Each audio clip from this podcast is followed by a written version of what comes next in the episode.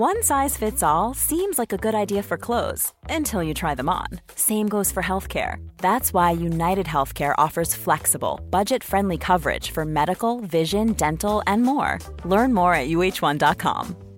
Quality sleep is essential. That's why the Sleep Number Smart Bed is designed for your ever evolving sleep needs. Need a bed that's firmer or softer on either side? Helps you sleep at a comfortable temperature? Sleep Number Smart Beds let you individualize your comfort so you sleep better together. JD Power ranks Sleep Number number 1 in customer satisfaction with mattresses purchased in-store. And now, save 50% on the Sleep Number limited edition Smart Bed for a limited time. For JD Power 2023 award information, visit jdpower.com/awards. Only at a Sleep Number store or sleepnumber.com. Hey, it's Ryan Reynolds, and I'm here with Keith, co star of my upcoming film, If, only in theaters, May 17th. Do you want to tell people the big news? All right, I'll do it. Sign up now and you'll get unlimited for $15 a month in six months of Paramount Plus Essential Plan on us. Mintmobile.com slash switch. Upfront payment of $45 equivalent to $15 per month. Unlimited over 40 gigabytes per month. Face lower speeds. Videos at 480p. Active Mint customers by 531.24 get six months of Paramount Plus Essential Plan. Auto renews after six months. Offer ends May 31st, 2024. Separate Paramount Plus registration required. Terms and conditions apply if rated PG. Veckans sponsor är Telia. Hos Telia samlar man mobil, bredband, IT-support, mobilväxel, allt som gör företagande enkelt. Och det är just det här att samla allt på ett ställe, att ha någon att vända sig till när det inte fungerar, det är Telia. Ett exempel på vad som inte är Telia, det är ju som när jag lyckas boka förmötet för en poddinspelning med Finansinspektionen till efter själva inspelningstillfället. Eller när jag här, här året var liksom, fick för mig att jag skulle börja springa, så jag är liksom ute och springer taggad, träffar en kompis som säger så du Jan, på måndag ska jag springa ett lopp. Och jag känner så här, ja men det låter inspirerande, så jag käkar pasta, jag byter om, tar mig ner till Malmö stadion för att göra en efteranmälan, står där i kön och sen så när jag liksom anmäler mig så tittar de på mig och säger så här, du Jan, vårhuset är bara till för kvinnor. Och eh, det var, det var typisk en situation som inte är Telia. Oavsett, ett stort tack till Telia som sponsrar, gör Rika Tillsammans möjligt, men framför allt tack till dig som lyssnar, följer och eh, hänger med oss varje vecka. En aktiekurs delad uppdelad i två delar. Dels är det prognostiserad vinst, men sen är det också en multipel då. Och den här multipeln är det väldigt få som pratar om, eh, väldigt få som funderar runt. Och det är det min poäng i boken då, att om man då funderar på den här multipeln mycket mer, eh, är det mycket enklare att tjäna pengar. Du lyssnar på Rika Tillsammans-podden som handlar om allt som är roligt med privatekonomi. I den här podden får du varje vecka ta del av konkreta tips, råd, verktyg och inspiration för att ta ditt sparande och din privatekonomi till nästa nivå på ett enkelt sätt. Vi som gör den här podden heter Jan och Caroline Bolmesson. Idag är det dags för avsnitt eh, 124 och mm. idag är det ett samarbete tillsammans med Henrik Milton och Andreas Brock från Coeli. Mm. Och eh, detta är lite eh, roligt för att de har varit gäster i, i podden tidigare. De var, det var tidigt. Ja, de var ett av de våra första gäster faktiskt, avsnitt mm. 36. Eh, och det som är lite roligt är att de senaste tre veckorna, tre avsnitten tror jag att vi har pratat om indexfonder. Vi kommer att prata om indexfonder och passivt sparande i nästa avsnitt eh, också, då vi kommer att prata om Lysa. Och då tänkte jag så här att, ja men varför inte bjuda in någon som har lite annan åsikt? För att det är så himla roligt, eh, för att man kan ju sammanfatta mer eller mindre alla investeringsstrategier i två frågor. Yeah. Där den första frågan är så här, har jag förmågan och kompetensen att hitta undervärderade bolag eller bolag som är bra bolag som kommer gå bättre i framtiden än genomsnittsbolaget? Och då kan man svara ja eller nej. Eller hur? Och den andra frågan är så här, kan jag tajma marknaden bättre än andra aktörer och på det sättet tjäna pengar? Och det är också svaret på den frågan, ja eller nej. Och då kan man, liksom, beroende på vilka de här kombinationerna, vi brukar ju alltid svara nej, nej. Vi kan inte hitta de här undervärderade bolagen, nej, vi kan inte tajma marknaden. Liksom. Eh, och då blir det inte så konstigt att vi investerar i eh, indexfonder passivt, nej, lägger ingen tid, behöver inte det engagemanget. Men som vi kommer att se i detta avsnittet så kommer vi ju prata helt, för de säger ja. De säger ja på På, på, första frågan. och nja, Och. På, på den andra. Och då får Ja. man en helt annan strategi. Och då tänkte jag också, för att det är många av er läsare och följare som har varit på så här, men Jan, du vet så ändå med aktier, hur kan man göra, hur ska man eh, tänka? Och när jag tittar på till exempel siffror från Avanza, då är det så att den genomsnittliga svensken äger 3,8 aktier, ofta Ericsson eller Telia.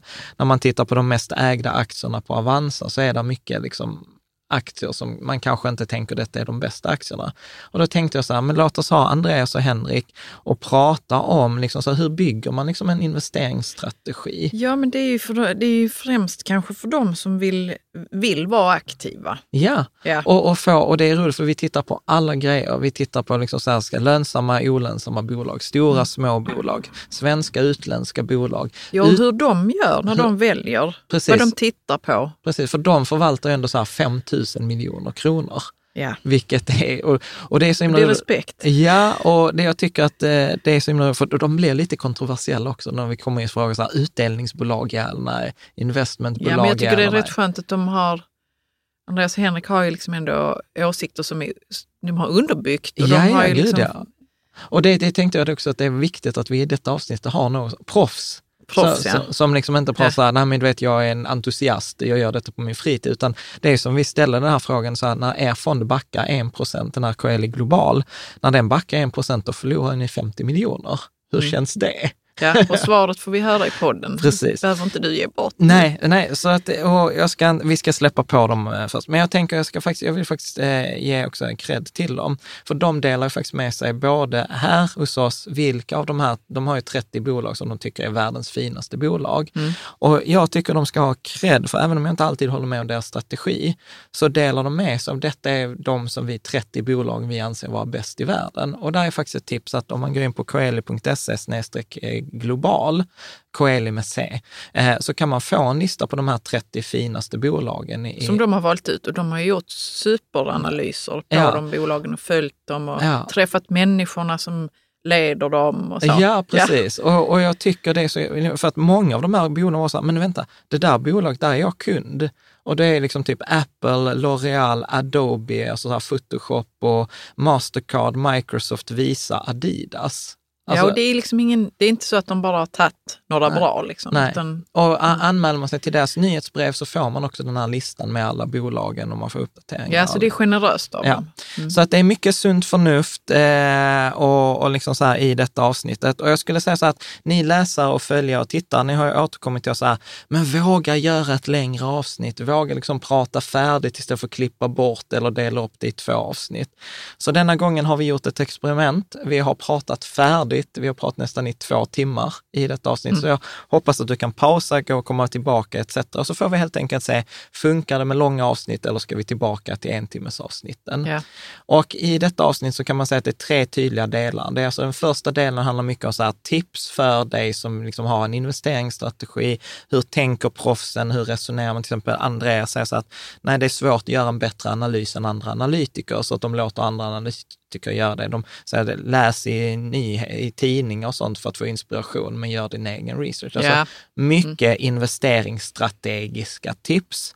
Sen blir det en del där de resonerar eh, liksom hur de gör i sin fond rent praktiskt. Det är andra delen. Och den tredje frågan är era läsarfrågor. Och där är ju alltså flera, jag tror vi, vi hade 30 läsarfrågor till det Andreas. kom många. Ja, och de kommer också vara eh, med i ett digitalt så här, fika tillsammans för dig som stödjer oss på Patreon. Där kan du ställa frågorna till dem direkt. Och det är inte så himla ofta man kan ställa Nej, liksom, den frågan till post. Mm. Jag ska inte prata mer. Nu släpper vi på Andreas och eh, Henrik.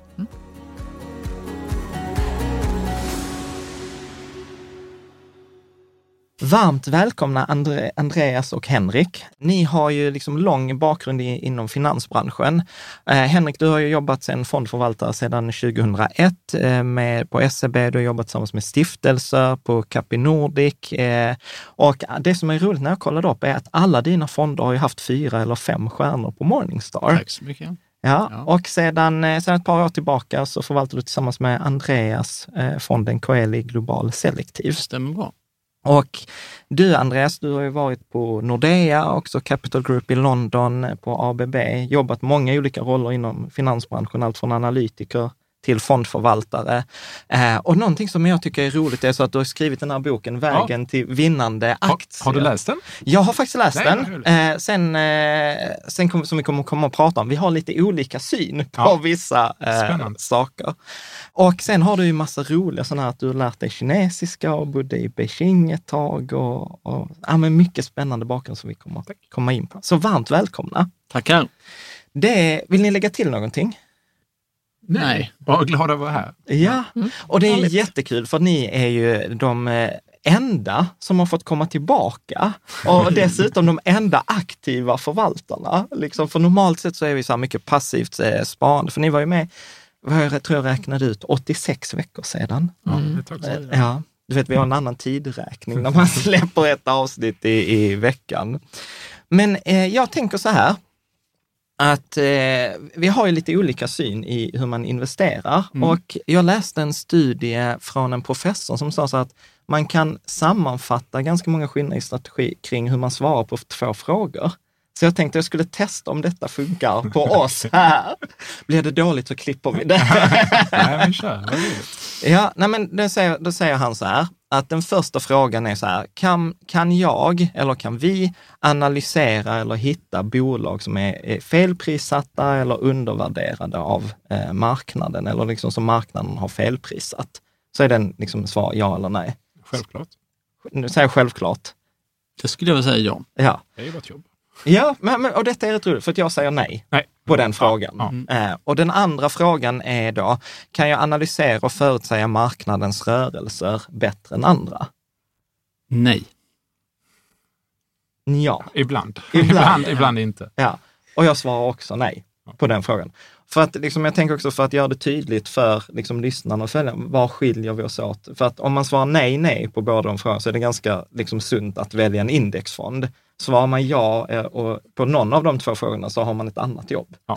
Eh, liksom. Men ja, ja, då är man, Ja, det är kaxigt. då är, Ja. då är man kaxiga. Ja, det Ja, kaxigt. ja, jag brukar, de som är lite så här kritiska brukar säga, säger man ja, ja, då är man så här guru. Så att det var rätt skönt att Men- inte sa ja, ja. Det finns, det finns ju tillfällen när man ligger före marknaden. När man, Ja, när man det vet, som mig. förra hösten, då, då visste vi att det skulle vara- bli en, en Mm. börsnedgång. Sen finns det ju tillfällen där man är liksom med i linje med marknaden, man, man har ingen stark syn. Men är det inte gissning då? Lite, eller? Nej. Jag tror inte det, utan jag tror att man kan, eh, alltså man kan eh, dra slutsatser av skeenden. Alltså det händer något och sen så kan Andreas och jag förutspå vad som kommer hända sen, Mm. baserat på historik och en del parametrar. För jag tänker egentligen det, det är det vi ska, vi ska prata om. Att, eh, för att, att liksom så här, hur blir man en framgångsrik aktiv investerare? För det är ändå det ni har gjort i 20 år och inte minst, liksom så här, jag gillar att titta på track record. Och uppenbarligen så är det ändå så att folk har ju lagt över 5 000 miljoner kronor hos er. Och det är, liksom, det är ju ett ganska stort förtroende och liksom en stor erfarenhet. Eller hur? Eh, så, så därför Och vi har ju många lyssnare som faktiskt gillar att få pyssla med ja. och vara aktiva med sina Ja, investeringar. Som, som sa så här, du vet, så här, men Jan, alltså jag fattar det du säger, men det är ju skittråkigt. Ja, men det kanske man inte ska syssla med. Det. Precis. Nej, men så jag tänker att vi ska titta på så här, lite så här, försöka identifiera så här, hur, hur tänker ni kring olika saker? Så jag har förberett Ja. ett batteri av frågor, läsare har skickat in frågor, så att vi går igenom detta och så ser vi om det blir ett avsnitt eller två avsnitt. Eh, så, här. så om vi tar första. Så Avanza publicerade en statistik, eh, inte för länge sedan, som sa så här att hälften av svenska sparare äger, eh, 25 procent av svenska sparare äger en aktie, ytterligare 25 procent ägde två till tre aktier och sen ytterligare 20 procent hade fyra till sex aktier. Det vill säga att 70 procent av den svenska befolkningen äger mindre än fem aktier. Och oftast två av de här är Ericsson och Telia. Så så att- fem olika aktier pratar vi om nu. Ja, inte- det är 70 procent av befolkningen. Så den första frågan är så här, hur resonerar ni kring så här, antalet aktier i en aktiv portfölj? Hur ska man liksom, hur stor vikt per aktie? Hur tänker ni? Ja, det var ju första inga, inga bra aktier de hade. De här. Jag tänkte att ni inte skulle behöva uttala. Så här, eh, skulle vi har ni... väl ungefär samma syn tror jag. Ja, jag tror att det ligger väl eh, 15 aktier däromkring bör man väl ha. Mm. Och varför just 15? För att om man tittar på den här diversifieringseffekten då, Mm. så, eh, så bör den få ganska bra effekt över 15 aktier då. Mm. Så att, eh, Och sen spelar det också roll vilka 15 de är. Mm. Väljer du stora med multinationella företag, eh, säg en L'Oreal eller en, en Mastercard och sånt där, då har du ju exponering mot hela världen. Ju. Mm. Uh, så då kanske du bara behöver 5-6. Mm. Väljer du mer svenska aktier, då behöver du kanske lite fler. Mm. Men de där 15 kan ju inte vara 15 banker eller 15 verkstadsföretag. Nej, precis. Man måste välja lite olika. En spridning på Men man kan ju ha en förkärlek. Absolut. Ja. Men, men om jag ska spela lite djävulens advokat. Mm. I er fond så har ni ju typ 30 och när jag läste Fondfaktabladet så var det mellan 20, att spannet var mellan 25 och 35. Mm. Varför, varför 15 och sen 25-35? Det är egentligen för att vi har ju, eh, vad ska man säga, så att, att dels 15 aktier, det ryms inte inom den här ljusits spridningsregler. Okay. Och det är ju en, ja, alla som håller på med det här vet vad en ljusitsfond är. Det är egentligen att eh, de fyra största innehaven får, växa max, får väga max 10 procent och sen de resterande 12 får väga max eh, 5 procent. Okay. Men om man ska ha så få aktier så måste man rebalansera egentligen hela tiden, för annars så bryter man mot spridningsreglerna. Så därför har vi valt i vår strategi att jobba med 25 till 35 aktier. Mm. Och vi har ju en, en bulk av större vikt i till exempel Champions och sen i Special Cities har vi lite mindre vinster. Och det är mm. egentligen vikter. Och det är egentligen bara för att vi ska... Vi, vi stöter på väldigt många bra aktier som vi vill mm. investera, så att vi har ett bra uppslag på investeringsidéer. Mm. Vill du lägga till något? Nej, bara, alltså det, det är vårt regelverk som vi lyder under och som mm. gör, gör det, vi kan inte ha 15, vi mm. måste ha i alla fall 25. Om ni hade fått välja, hade ni helst haft 15 då? Nu fattar jag så här teoretiskt. Mm. Mm. Jag tycker 30 är en jättebra siffra. Vi märker ja. ju det. Liksom. Um, ja. Men vi kommer också in på det att det kanske ni kanske gör på ett annorlunda sätt än en, en småsparare som mm. är aktiv. Mm. Ja, men det kommer vi till. Jag har ja, vi massor, kommer till det. Okej, vad bra. Frågor. Jag skulle vilja tillägga då, det är ju det att vi har ju eh, av de här aktierna vi har, om man ja. tänker sig liksom att det är tävlingshästar, så ja. drar inte alla hästar samtidigt. Utan ja. vissa liksom springer lite långsammare och då kanske vi har mindre vikt i dem och sen mm. de som drar snabbt, de har vi mer vikt i. Mm. mm. Så, så, ja, Bra, så att någon, ska man säga någon andel, liksom hur man ska tänka kring viktningen? Ja, ja. Nej, så, 30 fungerar jättebra för oss. Ja. Det är det vi här ja. för oss att köra. Är du småsparare kanske svårt att hålla dagligen koll på 30 aktier, mm. utan då kanske du får jobba dig ner, nedåt i, ja. i antal. Men då kommer nästa fråga, så här, så här, dag, du säger nu så här, daglig koll. Måste man ha daglig koll och vad är det man har koll på då? Det, det beror, beror på ens ambitionsnivå. Om din ambitionsnivå är att, att du ska vara bland de bästa i världen på det du gör och så vidare. Då kräver det daglig, daglig koll. För att eh, en halv procent där, en procent där. Eh, det handlar om att byta, att, att satsa, Nej, att sadla om de där hästarna eller att säga att de dyker upp på, liksom, på jobbet? Det kan vara både jag, både, båda två. Så om vi tar förra hösten, som för ett år sedan, eh, när vi då förutspådde att det skulle bli en kraftig konjunkturnedgång inom cykliska aktier då, så viktade vi om hela portföljen och, och genom det lyckades vi slå marknaden i en fallande, eh, fallande trend, eh, vilket, vilket adderade värde till våra andelsägare. Så där gällde det att byta hästar. Det gällde mm. att hoppa bort från de cykliska till de mycket mer stabila. Och sen i januari så gick vi tvärtom igen, mm. eh, när vi då kände att, börs, att det var för billigt. Däremot on, on, på, på, en daglig basis så kan det ju vara något väldigt spännande som händer i ett, i ett företag. Um, det, de annonserar ett uppköp och marknaden hinner inte reagera och du säger att det är kanske en 5-15 procents rörelse kommande två, tre dagar. Mm. Uh, och då är det ju roligt att lägga lite, lite extra pengar i den, vara med mm. de 10-15 procent, sen ta hem lite vinst. Mm. Över tid så, agerar, så blir, adderar ju alla de här både små och stora sakerna adderar ju till, uh, till performancet och andelsägarna. Och mm. Effekten av att stå marknaden med en 2, 3, 4 procent per år över tid är ju jättestor. jättestor. Mm. Så det är väl skillnad där. Liksom. Vi, vi, jobb, vi lever med det här och ser vi möjligheter som, så, så tar vi dem. Mm. Mm. Jag tänker också så här att, jag vet inte om du, du har skrivit det i boken eller om du har sagt det. Eh, jag tror du skrev det i boken, att det är svårt att göra en analys av ett företag bättre än andra eller alltså så här, och rapporter. Kan du inte ut, ut, utveckla? Mm. Tack. Ja. Jag, jag har sysslat med finansiell modellering i ja, sedan 2004. Liksom. Mm. Uh, jag har modellerat företag, jag har jobbat uh, som aktieanalytiker mm. på Nordea då och hade analyserat företag. Och so saken är den att även om jag lägger liksom en vecka eller två veckor på att räkna ut vad Volvos vinst är nästa år, så när jag har lagt en hel vecka på det så kommer du i ditt i din förväntade vinstprognos så förmodligen kommer fram till exakt samma siffra som står på skärmen. i de stora börsnoterade eh, företagen som, som många följer. För att egentligen så väldigt mycket information ligger där. Däremot, och det är det boken handlar om då, mm. så är ju en aktiekurs delad, uppdelad i två delar. Dels är det prognostiserad vinst, men sen är det också en multipel då. Och den här multipeln är det väldigt få som pratar om, uh, väldigt få som funderar runt. Och det är det min poäng i boken, då, att om man då funderar på den här multipeln mycket mer, så kan man, är det mycket enklare att tjäna pengar. Så frågan är till exempel då, ska BRF, om jag då tar skånska fina BRF, uh, eh, ska den handlas på 15 eller ska den handlas på 30 gånger vinsten? Det är ju en skillnad på 100 procent. Eh, däremot vad de gör detta kvartalet är, är kanske inte vår, vår syn så mycket annorlunda i marknaden.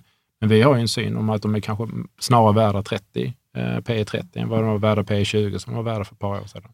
Och det är ju där, där i den där det, det men, långsiktigheten men, som man kan göra tjäna väldigt mycket pengar. Och hur, hur gör, hur, alltså om du skulle sammanfatta, för jag vet ju, du tar ju upp massa exempel med H&M till exempel. Du sa att många svar sa så att men H&M är fullvärderat och sånt. Och sen gick den ytterligare upp liksom hur mycket Fast, som helst. Så vad, vad ska så, man titta, alltså vad är det man ska titta så på? Det, det, som är det härliga med börsen då är att börsen är väldigt, väldigt bra på att prissätta 12 månader framåt. Fantastiskt duktig. Inte på alla företag, den kan inte prissätta 50 000 företag varje minut korrekt, mm. liksom. men, men rent generellt är den väldigt bra på att prissätta. Eh, däremot 24 till 36 månader framåt så är marknaden ofta liksom clueless. Mm. Och när du då kan ta den här långsiktigheten i våra champions och säga att vi vill äga Estée Lauder inte bara de närmaste mm. 12 månader utan 24 till 36. Vi tror det här kan mm. bli jättestort. Det är då man kan tjäna uh, väldigt mycket pengar. Så att mm. titta längre än 12 månader, där, där, det är en, en Det är där man kan ha liksom en fördel. Vad ja, och, ja, men jag tänker också det att det är det där Andreas och jag kommer till rätta, just att vi, vi lär oss affärsmodellerna, vi ser vad de har för produkter, vi kan nyckeltalen, vi ser ju vinsttillväxten och eh, vi har ju liksom förmågan liksom att se att det här kan fortsätta, där marknaden kanske är pessimistisk och negativ. Mm. Och det ligger lite i det här värdet med den aktiva förvaltningen, att, att uh, bulla upp mer i de här aktierna som faktiskt växer framåt. Mm. Och sen så kan man faktiskt dra ut horisonten, och om man nu ska dra ett tips till småsparare, dra ut horisonten till fem år och sen så frågar man så här, kommer det här företaget finnas om fem år? Kommer deras produkter vara bra om fem år? Kommer affärsmodellen vara intakt om fem år? Och där har man mycket av svaret. Kan det inte vara rätt svårt att veta ändå? Alltså man kan ju veta att ett företag ska finnas. Mm. Eh, så, men tänk om det är så att de har en dålig ledning. så, så kan det vara. Så gör de inte bra grejer längre. Men då liksom, har man ju möjlighet att sälja å andra sidan. Mm. Eller hur? Du menar att man kan ändå se att det alltså händer? Man, liksom. Då har man, man chansen att sälja? Exakt. Om det är mm. någonting dåligt som händer så kan man alltid sälja en aktie och ja. köpa en annan. Men, jag tar det, Karo, minns, minns du när iPhonen kom? Finns, ja, minns det, det minns jag faktiskt. finns det första iPhone 3 där som ja. kom upp och så kunde man trycka på kartan ja. och så kunde man få se var man fanns på en karta. Det var helt fantastiskt ju. Mm. Den korrekta tanken är att tänka att det här är häftigt. Det här kommer att bli jättestort. Mm. Och så går du och köper Apple. Mm. Och, och, just den här liksom att, jag vet inte vad de rapporterar nästa kvartal, men det här kommer att bli jättestort. Mm.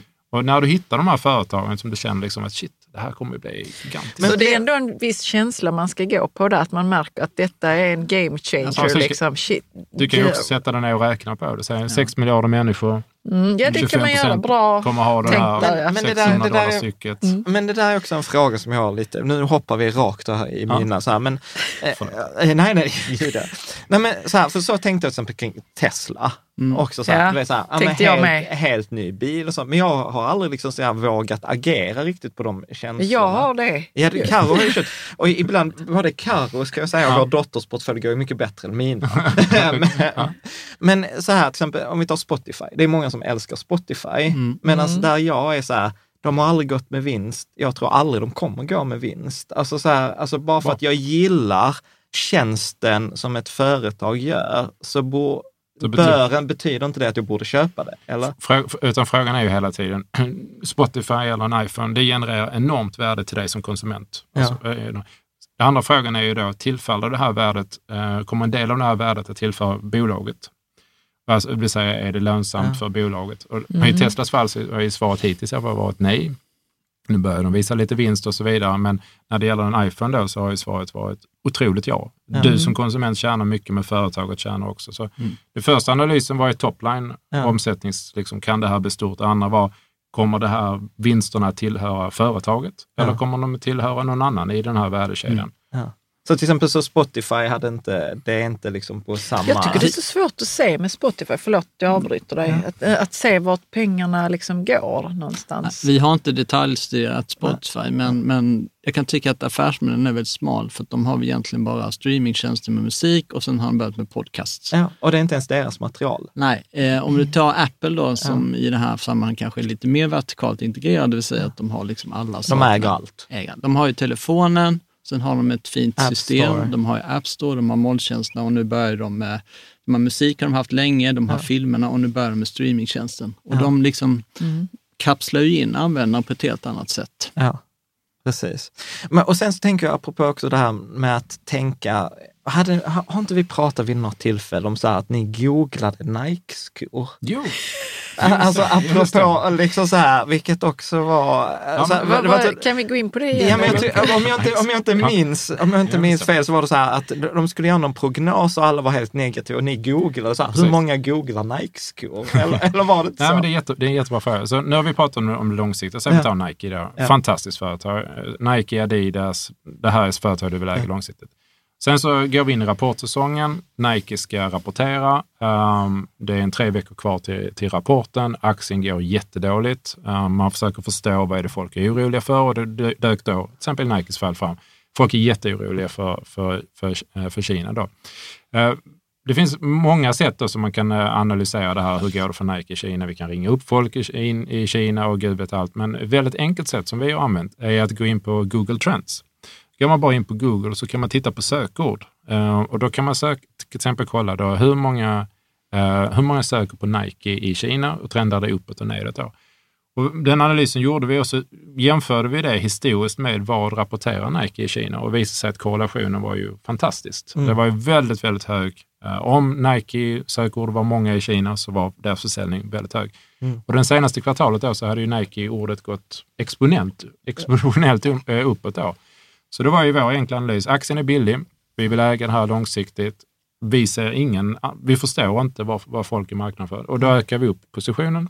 Rapporten kommer in, aktien sticker, jag tror det var 6 procent och sen så fortsätter den gå och så hämtar vi hem lite vinst. Så det är, ja, det, var, det finns många sätt att tjäna pengar, både långsiktigt och lite ja, snabbare. Ja, ja. Mm. Sen, är, sen är det ju så att det, det finns ju idag, så här, framförallt bland småsparare, så mycket olika trender. Att man ska ha typ så här, utdelningsaktier eller investmentbolag eller tillväxtbolag eller värdebolag.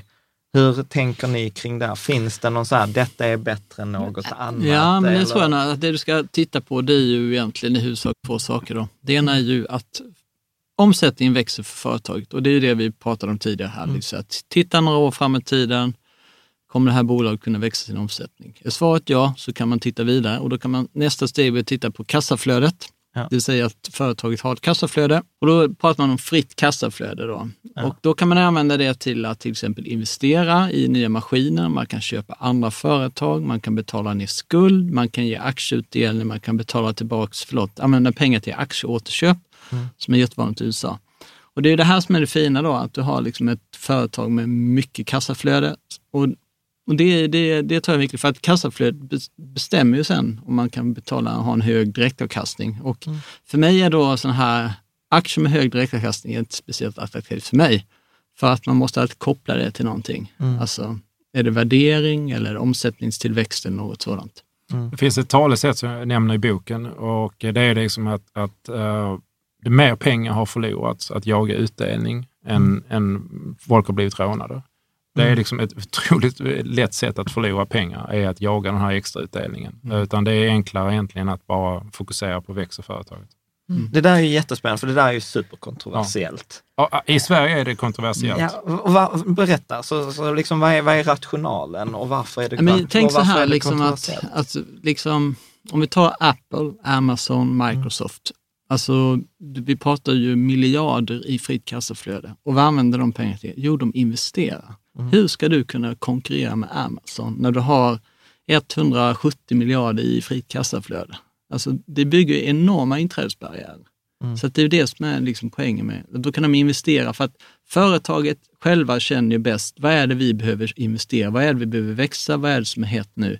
De vet, ligger steget före alla andra eftersom de har ju inside information kan man säga. Då. Mm. Och sen så utvecklar de det och så kan de bli ännu starkare. Eh, jag och Henrik har diskuterat det här mycket med utdelning och nu när jag tänker efter, jag vet inte om det var första eller andra versionen av boken som jag skrev det där, men eh, vi är ganska kritiska till det. Um, Det, det måste varit den andra, för att jag känner inte igen detta, men det är jättespännande. I, ja, I utdelningsaktier då, det är ju väldigt svenskt fen- fenomen. Eh, man ska köpa ut det. Och, och, och det har fungerat jättebra. Eh, historiskt har det fungerat jättebra när den svenska ekonomin och de svenska bolagen var i en miljö som var väldigt stabil. Eh, jag tänker eh, den miljön som vi hade i början på 2000-talet.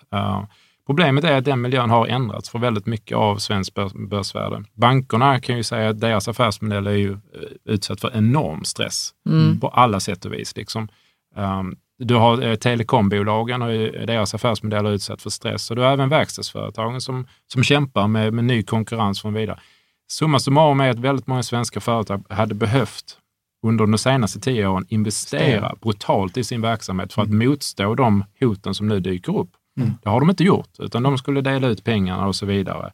Eh, och nu blir de då omkörda till höger och till vänster av, av, av, av utmanare. Så det beror ju på vilken, vilken makromiljö som du är i. Australien är ett sådant land som har haft en väldigt stabil, det är väldigt stabil makromiljö. Och där har utdelningsstrategin också fungerat väldigt bra. Medan i USA då, som är ett otroligt dynamiskt land, där fungerar ju, eh, som, där, du, där man hela tiden letar efter nya möjligheter, där fungerar utdelningsstrategin sisådär. Mm. Men det- får jag bara fråga också, de här siffrorna ni pratar om som man ska titta på, eh, när man tittar på företag, var hittar man dem då? Liksom, Alltså, om jag är kassa- helt ny på. Kassaflödesanalysen är med i varje kvartalsrapport. Mm. Eh, kvartalsrapport. Så att den är, det är den tredje ekonomiska rapporten. Den är väldigt lättillgänglig. Och sen är det väl ofta FCF, eh, står det som free cash flow. Ja, man får ju läsa, tittar man på de svenska bolagen så står det ju i regel liksom på svenska. Så Ja. det står rätt tydligt vad det är. Men jag, jag tänkte så här, det, nu kommer så här personlig åsikt här från mer som företagare. Jag själv är ju så här, när jag tittar på aktier, jag är ganska kritisk till både utdelningar och framförallt återköp. Jag gill, ogillar återköp. Varför då? För att jag tänker att det är ett sjukt okreativt sätt av ledningen att använda pengarna. Att då tänker jag så här, nej men vi hade ingen bättre idé att skapa värde för aktieägarna. Vi kunde inte köpa något bolag, vi kunde inte investera, vi kunde inte göra research. Så att vi har liksom pengar så att, ja men då gör vi åtminstone detta. Då köper vi tillbaka Då aktier köper vi tillbaka så att vi aktierna har, så att vi äger ökar mer. värdet. Men, vad- ja, men varför gör man återköp? Är, Jo, för att så- öka värdet för aktieägarna. Men, Mm. är, men En större vinst blir utspädd på färre aktier. Och därför Ja. stiger ju vinst på aktier. Ja. Okej. Men ni håller inte... Håller Nej, men jag, jag, alltså, jag, om man tittar på Home Depot, Ja. amerikanska bo, fantastiskt bolag i USA. Och eh, om man tittar på hur mycket fritt kassaflöde de, hur de använder det, så gick två tredjedelar till återköp av aktier och en tredjedel gick till att dela ut pengar. Då. Ja. Och, eh, och grejen är Det är den ju superbra för aktien. det är Men är det inte, men är det inte nej, men jag tänker på, de har ju 15 procents marknadsandel i USA. Ja. Och det kanske inte går, bli, går att bli så mycket större. De har väl, är det 4 000 butiker eller sånt de har. Det går ju inte att bli speciellt mycket större. Det man kan göra är kanske att växa i Mexiko eller Kanada, eller, men jag tror inte att man är intresserad av att gå ner till Latinamerika eller gå ner i, i Sydamerika för att det är logistikproblem och så vidare. Så att de är liksom, de har Att det är, på men är det så att det är moget? Det är ett moget, Moget företag och då är det inte så mycket annat Nej. som skapar ett större värde. Men det som är fördelen då är att om du hela tiden, om, ja, om du har gjort utdelningar då, så börjar du bygga ett utdelningstrack record och det blir så himla viktigt att hålla kvar den här utdelningen. Och så ska den vara ökande varje Ja, år för att då så hamnar du på sån här aristokratlista. Och problemet är ju då om Home då, säg att, säg att den industrin skulle genomgå en stor förändring om säg 5-10 år, det börjar dyka upp. Då kan Home Depot bara säga att just nu bör vi ta en paus med våra aktieåterköp och det blir ingen stor grej. Eh, aktien faller 4 procent den dagen, men det är ingen stor grej. Och, och, men- för nu måste vi investera i vår business.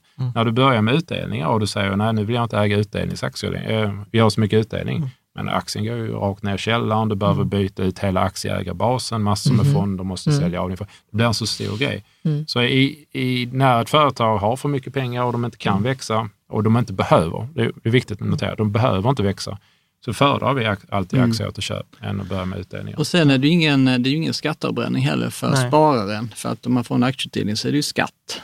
Mm. I det här fallet så blir det ju ingen skatt när företaget återköper aktier. Ja, Precis. Du var inne på makro. Ja. Också så här, eh, ja, jag har också någon sån här svagt minne, ni får rätta mig om jag har fel, men har inte ni vid något svagt tillfälle sagt så här, typ fem minuter spenderade på makro är fem minuter Jo, förslösade? Det är han som har sagt det. Men makro är alltså... Bara Jag sitter och pratar, vad ska svensk BNP gå? Ska den upp en halv procent eller en procent och så vidare? Då? Så, så ja, ja, vi så man, man försöker fatta Hur ser- stora... Ja, hur ser jobbsiffrorna Ja. ut och hur kommer... Och nu, nu faller ju tysk BNP, så nu måste jag sälja Tyskland. Det vill säga att du drar från ett land, liksom nivå, så drar du då slutsatser på vad den enskilda företaget med sina 2000 anställda, hur, det, hur deras vinst påverkar. Ja, så, Ja, att, vi- så att och- det och- låter inte som att ni är några Ja. fans här. Nej. Men det är klart att vi har ju koll på räntenivåer, det pratar vi om innan idag. Räntenivåerna är viktiga. Vi tittar ju på BNP-tillväxt, kredittillväxt, vi tittar ju på korträntor, consumer confidence och sådant. Biltill, bilförsäljning är också en otroligt viktig parameter. att titta på. Men om man ska säga ungefär 90 procent av våra liksom investeringsidéer handlar ju om företaget. Ja. Och 10 procent kanske kommer från här, Vi såg, vi såg att Portugal höll på att vända och så tjänade vi mycket pengar i en portugisisk bank. Men det hör Men- liksom till men- undantaget. Men, men ska man liksom som, som småsp- aktiv småsparare, ska jag sitta och följa så här jobbsiffrorna i Tyskland? Nej, Nej. Du ska hitta ett fint, fantastiskt tyskt Mm. företag som växer. Liksom. Så här, läsa ekonominyheter, Dagens Industri, SvD, Börsplus. Ja, men det är ju alltså, jätteskoj. Ja, Men ger det någonting? ger det liksom? då, precis. Det är jättekul att Det läsa Aftonbladet det från tid till annan. Ja, också. alltså jag tycker det är så tillvida att man, man kan följa nyhetsflödet i världen. För att det är ju ändå så att det som står i... Det står, när det står i Financial Times på onsdagen så står det i Dagens Industri på torsdagen. Så är det. Det, det kommer en dag efter. Det ett- Men man kan ändå få en känsla för liksom nyhetsflödet. Vad är det som är det aktuella temat just nu? Vad är det man ska behöva bry sig om? Så att jag tycker det finns ett värde i det. Ja, framförallt jag tycker det är jättebra eh, rapportering. Alltså, Sverige är unikt för vi är extremt, är extremt exportorienterad ekonomi med väldigt extremt or- exportorienterade företag. Jag tycker det är så himla skoj alltså, att läsa vad de företagen säger om vad som händer i världen.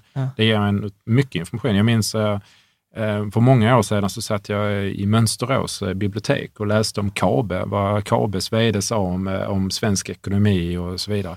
Från det kunde jag dra massor med slutsatser på vilka, jaha, om det är kanske den här typen av företag jag ska in, eh, så, titta på just nu. Så, Jaha. ja, det är jätteskoj. Ja. Ja. Men, men sådana här, då, betal, såna här betaltjänster, alltså så då, du vet, det finns ju massa så här nyhetsbrev man kan prenumerera på som ska komma med de bästa tipsen och som kostar flera tusenlappar varje år. Tycker man kan lyssna på Bolmesson. Då hamnar man i en indexfond. eh, Så att, Nej, men eh, jag tycker, jag, jag prenumererar på, eller, eh, prenumererar på eh, Veckans Affärer, ja, eller Affärsvärlden. Den tycker jag är väldigt bra. Ja. För den, eh, det finns ett kort, långa reportage och det finns korta reportage. Ja. Så Affärsvärlden är bra. ja. Men bara betona en gång, det, här, det är jätteskoj att läsa alla de här nyheterna och det rekommenderar det.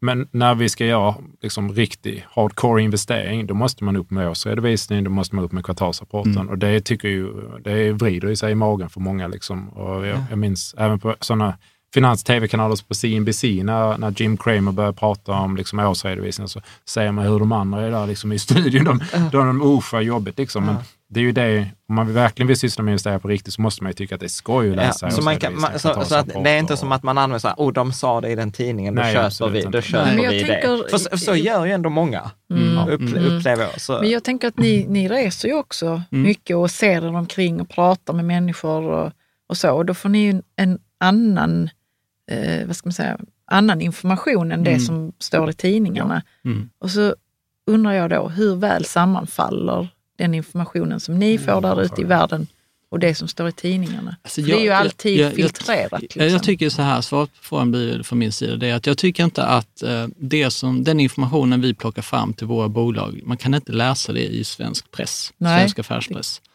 Man kan hitta det i Financial Times kanske, eller vissa lokala tidningar då i Indien eller Brasilien. Eller vad. Men annars så, så tycker jag inte de skriver om det som vi hittar.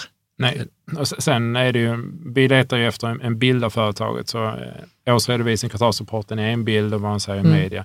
Det är en helt annan bild att åka till eh, huvudkontoret. Jag minns, minns ett roligt besök som du tog, tog oss till i Brasilien.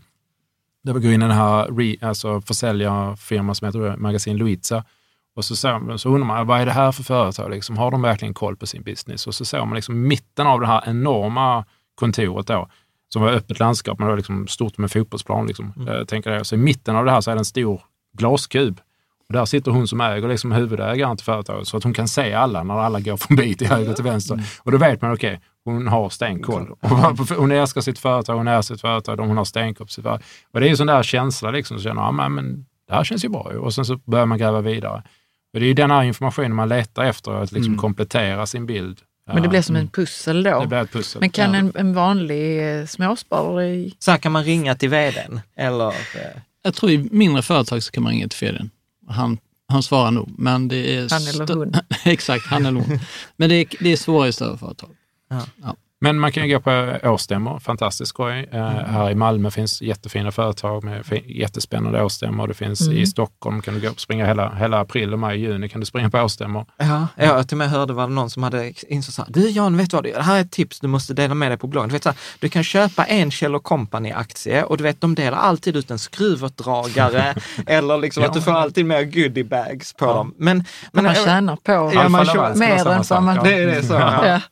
Men, men så här, exempel, de flesta bolag de har en så här IR-avdelning, mm. mm. liksom Investor Relations. Så här, så kan man ringa till dem. Kan ja. man ringa till ja. dem som en så här småsparare? Eller är det så här, nej men när jag också har 5 000 miljoner, då kan jag också gå på... Alltså, man kan, frågan är ju alltid fri. Man kan ju faktiskt inte ringa och försöka komma fram och ställa sina frågor. Ja. Jag tror att det är ganska ovanligt, så jag tror att de tar sig tid.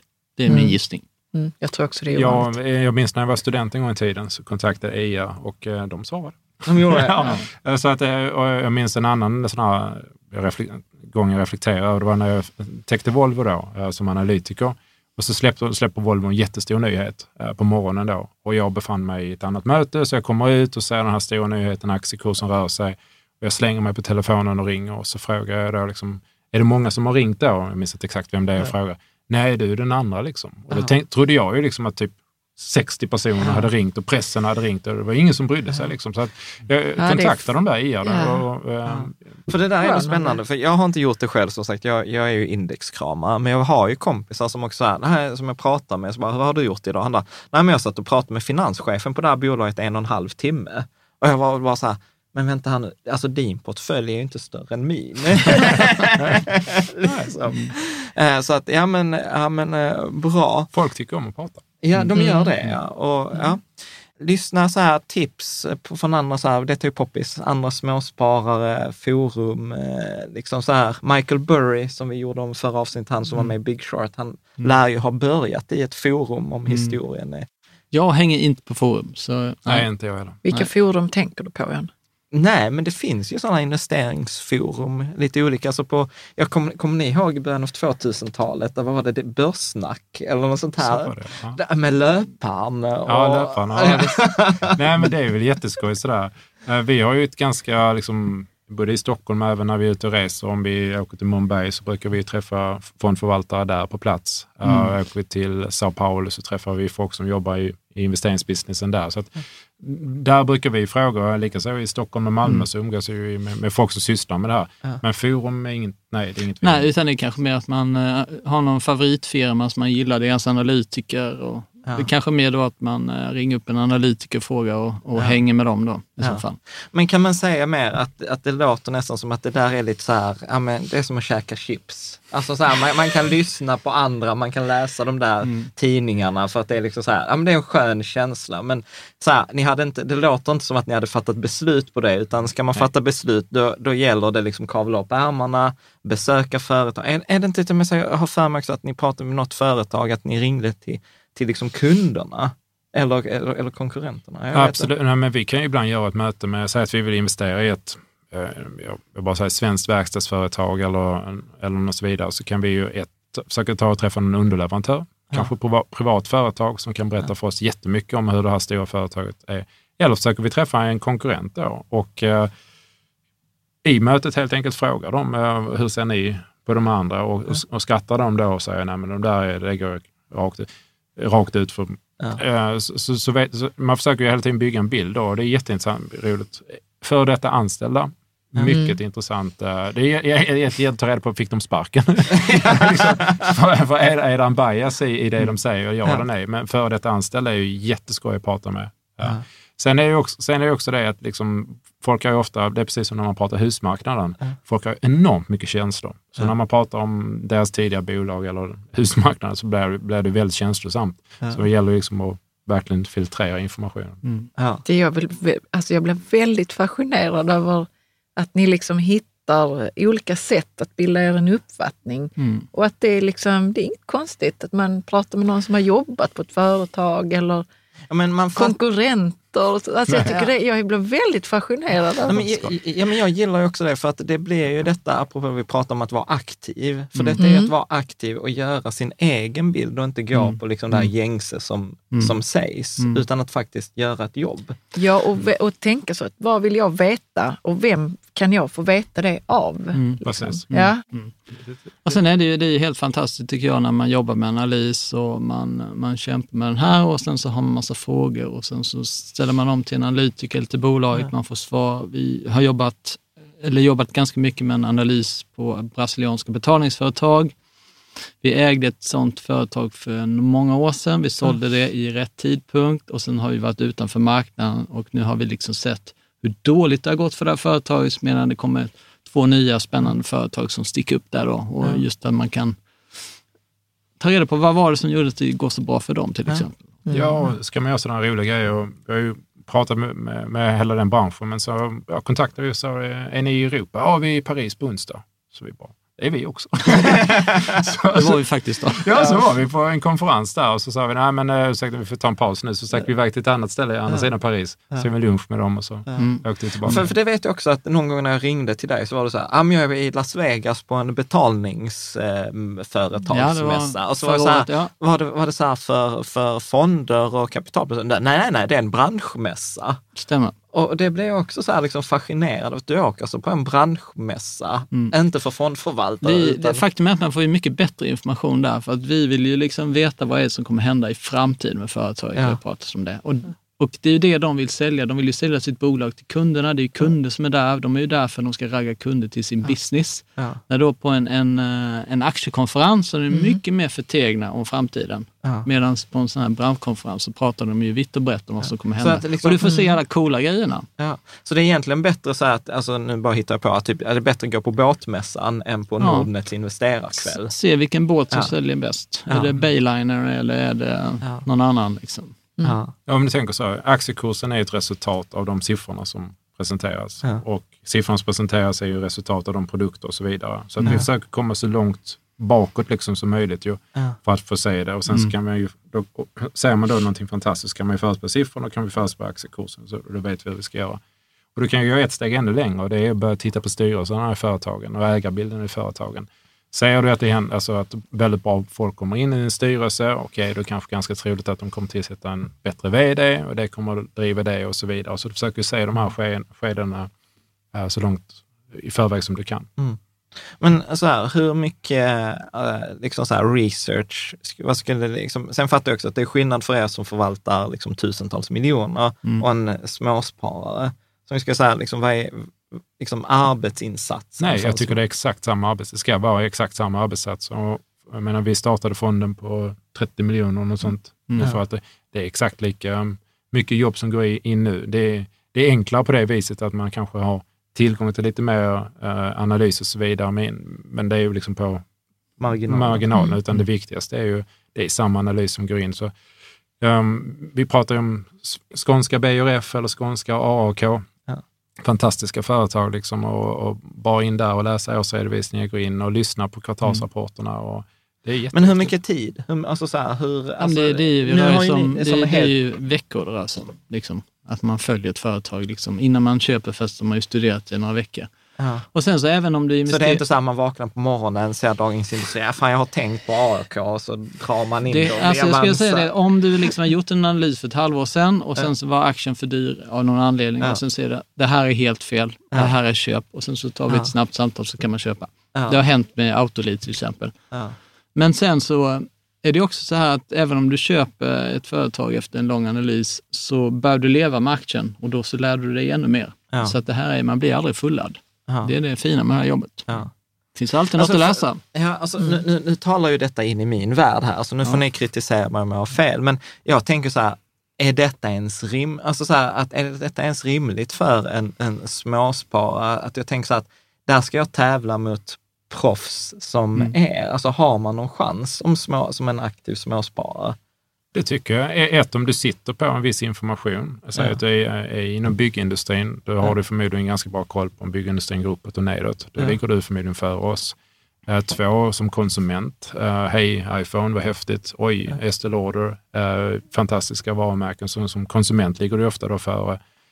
Så, så du kan det göra. Du kanske inte kan sätta ihop en portfölj på 30 företag, men du kan sätta ihop väldigt många. Och I Ja. boken då så beskriver jag också att det viktigaste är ju att fokusera på vad som är lönsamt och, och hög kvalitet. Ja. Ehm, och sen så det andra ger sig över tiden. Liksom. Ja. Ni har återkommit till det i så här, omsättningstillväxt och lönsamt. Mm. Det är ju, när jag tittade på Avanzas eh, sådana här 50 populäraste aktier, Mm. så kan vi säga att det var vissa bolag som kanske har gått ner 80 procent de Mm. senaste 12-24 månaderna. Det var typ Starbreeze och Fingerprint och liksom... Alltså massa- de är populära ändå, Ja, eh, menar du? ja Mm. trots att de har liksom förlorat typ 90 procent av sitt värde och visar ingen vinst. Ehm, Så här, köpa ett bolag som inte går med vinst. Skulle Nej, tack. ni göra det? Nej, tack. Nej. Det, gör var vi ingen inte. tvekan. Nej. Nej, men sen får du, du får vi har varit med ett tag. Liksom. Jag, vi minns 2001, Mm. minns 2008. Liksom. Företag som inte är lönsamma. Jag, jag, jag satt igår kväll och bara tittade på massa um, amerikanska jättes, jättespännande företag. Men de är liksom på sån värdering. De är upp, något för upp liksom 600 procent bara ett och ett halvt år. De är som, på sån värdering. Så jag hade, en diskussion faktiskt med min son om det. Jag sa Ja. att om det blir lågkonjunktur, de här aktierna kommer ju liksom Dö. Ja, eh, ja, men, ja, men du, du, de behöver ju eh, hela tiden nytt kapital. Ja. Om du tittar på företag som Uber nu, nu får Ja. Jag minns inte siffran exakt, men jag tror de bränner 4,5 miljarder dollar per år. Ja. Liksom Mm. Ett företag som behöver kapitaltillskott på 5 miljarder per dollar, alltså 50 miljarder SEK per år. Om, om då marknaden blir nervös för någonting och säger nej men detta året så kan vi faktiskt inte ge er så mycket kapital. Mm. Då- Den dör ju. ja, ja, precis. Liksom. Ja, det, Så inga senaste olönsamma exemplet bolag. är ju WeWork till exempel, Ja, som, som pratat över. IPOn. Ja, Och sen Adam så- Neumann. Precis. Det där är ju ett skräckexempel. Men Ja. tittar du på Tesla då, igen, mm. siffrorna är uh, förrgår kväll, men, men eh, jag tror Tesla bränner någonting som ett antal, de har bränt ett antal hundratals miljoner dollar. Det kan ju liksom marknaden, det finns alltid tillräckligt mycket folk som kan, tillsammans kan vi gå ihop så att de Ja. kan överleva ett år till. Men när vi är uppe i de här 5 miljarder dollar eh, Ja, burn det känns rate, eh. Och där, och, där, och där känns inte... det är lika mycket som svenska försvaret per år. Ja, ja.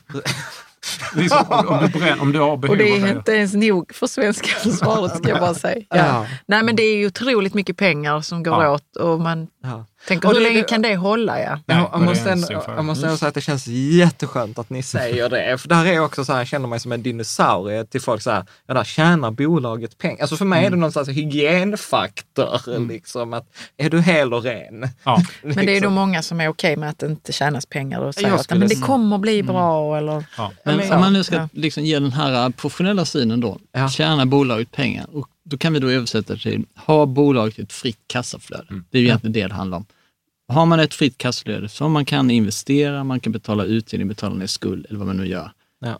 Men om vi tittar på Amazon, de visar ju ingen vinst och det är ju medvetet. Ja. Och de återinvesterar ju allt för att växa och dominera. Och det är också frågan är ju liksom, alltså all, jag kan ju sätta upp en business som, som till exempel Amazon då, som har enormt mycket kunder och sen så kan jag välja att, att inte tjäna pengar. Men Amazon har ju alltid haft den där liksom, att de kan ju välja vilken dag de vill att, att börja tjäna enormt mycket pengar. Och har ett företag den flexibiliteten då, så kan du ju ha överseende med att de förlorar väldigt mycket pengar. Men jag tror Ja. inte att Uber helt plötsligt kan bestämma. Nej, liksom, eller Spotify som var inne på Nej, innan. precis. att det är det. Mm. Om om vi hoppar helt eh, annorlunda. Eh, så här, eh, teknisk analys, tajma marknaden, eh, så här, MA200. Jan, över- du får säga det nu så att vem som helst kan fatta Nej, men det- detta. jag Jag, tror att fattar inte vad matematiska modeller som Nej, tittar i men, eh, historien. Alltså, om man har, Försöker ni gör väl förutsäga. en väldigt enkel teknisk analys. Det eh, kan ju vara ett bolag som vi redan äger. Vi har kanske inte så stor position i det av en värderingsskäl eller någonting. Det är dyrt. Och så, så faller det hejdlöst 20 procent av någon dålig nyhet och sen inser vi att ja, det här är ett bra läge och då är, ju, en- då är det ju någon form av teknisk analys. Att det här har ju fallit ner Mm. i kurs och då kan vi köpa det. Ja. Alltså teknisk analys är ju det här att man tittar så här, hur, psykologiskt, hur har detta betett sig historiskt? Jag har ju jättesvårt för teknisk analys. Vi har också svårt för det, men jag, ska inte, jag skulle inte helt eh, liksom sälja ut. Nej, jag minns när jag intervjuade eh, en gång i London på, på en jättefin firma som heter Fidelity. Mm. De, hade, de har ju liksom en heltidsanställd anställd, i alla fall just då, som bara gav teknisk analys. Och en av världens främsta investerare, Anthony Bolton, eh, på Fidelity använder mycket teknisk analys. Och det är ju så att det finns information i det också. Om jag bara tar, ger några exempel. Om en aktie är på all time high, det vill säga den högsta noteringen som finns, då är förmodligen alla som äger aktien är jätteglada. Det finns ingen som är nöjda. Så om det kommer en, en dålig nyhet då, så kommer förmodligen de som har äger aktien att öka sin position. Det kommer förmodligen komma, de kommer, för alla, alla har tjänat pengar, jaha, så gick det ner, ja men då, då lägger jag på pengar. Så då får du ett självförstärkande beteende. Kursen går upp, fortsätter gå upp. Mm. En annan sak är i techbolag. Så är det så här att om du har en aktiekurs som går upp för ett, för ett techbolag så tjänar folk pengar på sina optioner och då vill mer duktigt folk komma till ditt företag. För att, Mm. ah, här går det upp. Och då får de in duktigare folk så kan de göra dukt, bättre produkter och då går kursen upp ännu mer. Mm. Så att, för ett techbolag så är alltså att kursen har gått upp är, ökar chansen att den Att, kommer. att den fortsätter. så då finns men det så- en men relation så är det- mellan så är det ju att- aktiekursen och pe- liksom performance på företaget. Ja, ja men så, så är det. det. Jag såg någon siffra också, så att ett, ett all time high, alltså ett rekord följs i genomsnitt av 42 nya rekord. All time high, så. ja, precis också så här, men vinnande häst fortsätter vinna. Mm. Men det, det som jag är så här liksom lite fascinerad över är att det är väldigt många där ute, nu kommer jag göra mig ovän här med folk, nej, men som tittar till på glidande medelvärde. Hur har denna kursen gått de senaste 200 dagarna? Mm. Och sen säger de, ja, om aktiekursen går under det snittet så är det dags att sälja, om det går över så är det dags att Vi, köpa. vi sysslar inte med sånt. Det gör vi. Vi, vi använder inte teknisk analys för, för dagliga sätt. Men, jag- men bara för det ska jag säga, så säger jag, man, inte, jag, man behöver inte dissa det. jag, dissar inte helt. Sen så tycker jag man kan titta på en parameter, det här om det är överköpt eller översålt, det heter väl relative strength Ja, index. Ja. Exakt, den tycker jag är ganska relevant om man vill liksom titta på en specifik aktie. Om, om marknaden för tillfället inte vill äga aktier, då kan man precis tänka tvärtom då. Nu vill jag Var köpa kan man istället. se det någonstans? Ja, det är de man här kan se databaserna. det i databaser, man kan se det på Avanza. Eller Man kan titta på Avanza, okej. Ja. Men Ja, bara man kan hitta det där. Avsluta, jag känner mycket folk som har blivit väldigt rika på att kunna, sina, kunna företag väldigt bra. Jag känner i alla fall ingen som har blivit rik på, på teknisk analys. Mm. Um, det kanske finns kanske folk där ute som har blivit rika, men det är mycket, du får nog mycket bättre payoff. Det är väl liksom- jag blir liksom inte klok på, förlåt igen, på skillnaden mellan att, att kunna sitt företag och sen den här tekniska analysen. Det, det är säkert s- glasklart. Men det är snabbvägen att ta teknisk analys. Då, då behöver du inte läsa årsredovisningen och sånt. Du kan ju Okej, bara så liksom, man går på djupet med och försöker förstå ett företag och när man gör teknisk analys så Och det tittar man lite fundamental sådär. analys. Det Ja, men det är vissa sådana värden jag tittar på och, och så... mm, precis. Ja. Och jag bryr mig inte om vilket företag liksom. det är, utan Ja, jag tittar ja. bara på hur Okej, det har ja men då så. Och det är, så. därför, det är därför inte jag liksom, vi plockar inte upp uh, Fingerprint eller Starbreeze eller någonting för att eh, jag förmodar att deras affärsmodell inte är så bra. Alltså, jag var i Kina eller, och vi träffade ett företag som gjorde sådana här fingerprintsavläsare. De utvecklade och tog fram det på, på sex månader. Liksom. Och gjorde en produkt av det och sålde det medan Fingerprint, de har ju hållit på hur länge som helst med det här. Och, eh, Om man tänker en, en handbollsmatch, om jag får göra liknelsen Mm. då. Så den som använder teknisk analys, han, den personen sitter och tittar på, enda den tittar på egentligen är poängen. Nu har det gått upp där, flera poäng där och nu det- verkar som det laget har fyra poäng över det, ja men då köper jag den. Medan vi då som fundamentala analytiker tittar, ja, det är det laget som spelar mot det laget. Går ner och snackar med tränaren, känner hur läget Oh, har ni fått in några nya bra spelare? Hur känns Prata det? med ett annat lag Ja, de spelade ja, mot precis. förra Ja, veckan. Hur precis. spelade de? Ja, Hur gick det precis. för Okej, dem? så det är Vem fundamental analys. Ja. Det tycker vi är det roliga, Mm, medan då okej. den tekniskt bara sitter och tittar på prisinformation. Ja, har de vunnit de senaste tre matcherna? Ja, Eller liksom? ja, ja, precis. Och, och ser det ut som att, visst det finns ju information i det också, att ett Mm. företag är bättre än det andra och så vidare, men vi är, vi, vi är där nere på planen och skakar hand. Ja, bra. bra. Bra, vilken bra metafor! Tänker på det, du spelar ju. Ja, ja. Eh, en sån här grej, eh, spelar någon roll för er, eh, säg att värdet är samma om en aktie kostar liksom 10 000 kronor eller 100 kronor. Alltså att det bara är liksom beloppet, säg att Nej, det värdet det har är ingen betydelse. För där är också många som gillar så här, nej men den här aktien kostar bara 20 öre. Ja. Och så tycker man att den är billig jämfört med en annan som kostar 100 kronor. Och jag säger så här, det spelar ju ingen roll vad, vad liksom det är så Så många delar du har delat upp det i. Ja, Men men däremot så är det faktiskt så här att eh, börsbolagen ser på det här Och det, det perfekta är egentligen det är att en aktie kostar ungefär 100 kronor. Så att har du en aktie som har gått till 500 så är det rätt vanligt att man gör en split. Att man delar den i fem. Så att aktien kostar 100 kronor igen. Och varför är det 100 kronor? Ja, men det, det är bara, I Sverige så har det bara blivit så att 100 kronor det är liksom en, Ja, ett intressant belopp. ja spännande. Så här när ni pratar också my- nyckeltal och, och liksom att välja den här screeningen, alltså betala för databastjänster. Gör ni det? Ja, det gör vi. Ja, det gör vi. Och det är egentligen, eh, vi eh, skulle kunna driva fonden helt utan det. Det behöver vara internet och Yahoo Finans. Liksom, Ja. eller det, det, det, det jag skulle vet till säkert exempel- fungera hur bra jag som vet helst. som här i Sverige är det väldigt poppis med börsdata. Ja, jag gillar ju Men det är Mm. sånt är skoj. Mm, Ja. Det är bra. Ja, så det är bra. Ja, men Det sparar, det sparar tid. Ja. Vad är det man ser där då? Alla de här nyckeltalen, Okej. omsättningen Ja. och omsättningstillväxt eh, Mm. ja, och sådant. Bra. Eh, belåning, hur ser ni på det i en strategi? Vi använder ju inte belåning i vår strategi, utan Nej. vi är ju så kallade long only. Vi äger bara aktier utan belåning och vi har inga valutasäkringar eller någonting. Nej. Och vi, vi, gillar, vi gillar ju företag som har starka balansräkningar. Ja. Ja. så att, eh, nej. Nej. Och hade ni sagt annorlunda som till småsparare? Eller Det, det beror ju på den personens uh, risktoleransnivå. Ja. Mm. Och om vi Men om ni, inte hade haft, vi om, ni inte, sparken. om ni inte hade haft fond och sånt, hade ni och bara varit privatsparare, hade ni belånat? Jag kan förstå att om man gör det, om man kan ett företag väldigt, väldigt bra och det är pengar man har råd att förlora. Mm. eh, då kan jag förstå att man gör det. Ja, det enda är väl om man kan liksom, eh, man har ett hus, belåna huset, få pengar, köpa aktier i något tryggt och bra bolag. Mm. Så att inte det är en koppling mellan lånet och aktien, för då kan man ju få sådana här margin calls, det vill säga Mm. om aktien faller väldigt mycket så tvingas man sälja Ja. till en icke så fördelaktig kurs. Men har man tagit lån på huset, köpt aktier, så tappar man ju den kopplingen. Ja. Jag hade nog hellre gjort det så. Ja. Margin calls. Det finns en film. väl? ja, ja, som Ja. handlar precis om, eh, om eh, det där. Och det, det, har, det har vi sett i närtid, hur det här kan slå på aktiekursen. Margin calls. det är så? Oh, ja. Det är mycket, och det är mycket belånade pengar där ute. Det är det. Det, Oh, ja. Alltså kapitalet är ju gratis i princip. ja. Vad spännande. Kan, kan ni inte ge något exempel? Eh, jag, ser det, jag ser det hela tiden. Liksom. Eh, Dels um, privatinvesterare som, som belånar sig och sen så när kurserna börjar falla så måste de börja, börja sälja av. Och de, de kanske kan äga 1-2 procent av företaget och sen så blir det en självuppfyllande profetia. Kursen faller så då måste de sälja så faller den ännu mer. Och då är det banken som säljer dina aktier. Ja, och ja. De ska ju bara ut med aktien till vilket pris som helst och då blir det ingen bra kurs. Nej. Så att, eh, vi- Det händer. Det Det händer. Det händer. För jag skulle säga så att, nej, att så här, det är något vi kommer få se, men jag visste inte att det händer redan nu. Vad Vi spännande. har ju pratat om det innan John, att det är mycket pengar där ute som bara vill investeras. Ja, ja, ja. Gud, I ja, och det är ingen, avsnittet och, med Fredrik Gerten var ja, ja, ja. Mm. Att det är ingen urskiljning i det där. Mm. Men, det, eh, men det är liksom, ska man belåna så är det väl tryggare att äga en fond i så fall. Ja. För att den kommer inte gå ner så mycket. Då Nej. får du en, en bred riskspridning. Ja, Ja. Men har du en enskild aktie så kan det vara olyckligt.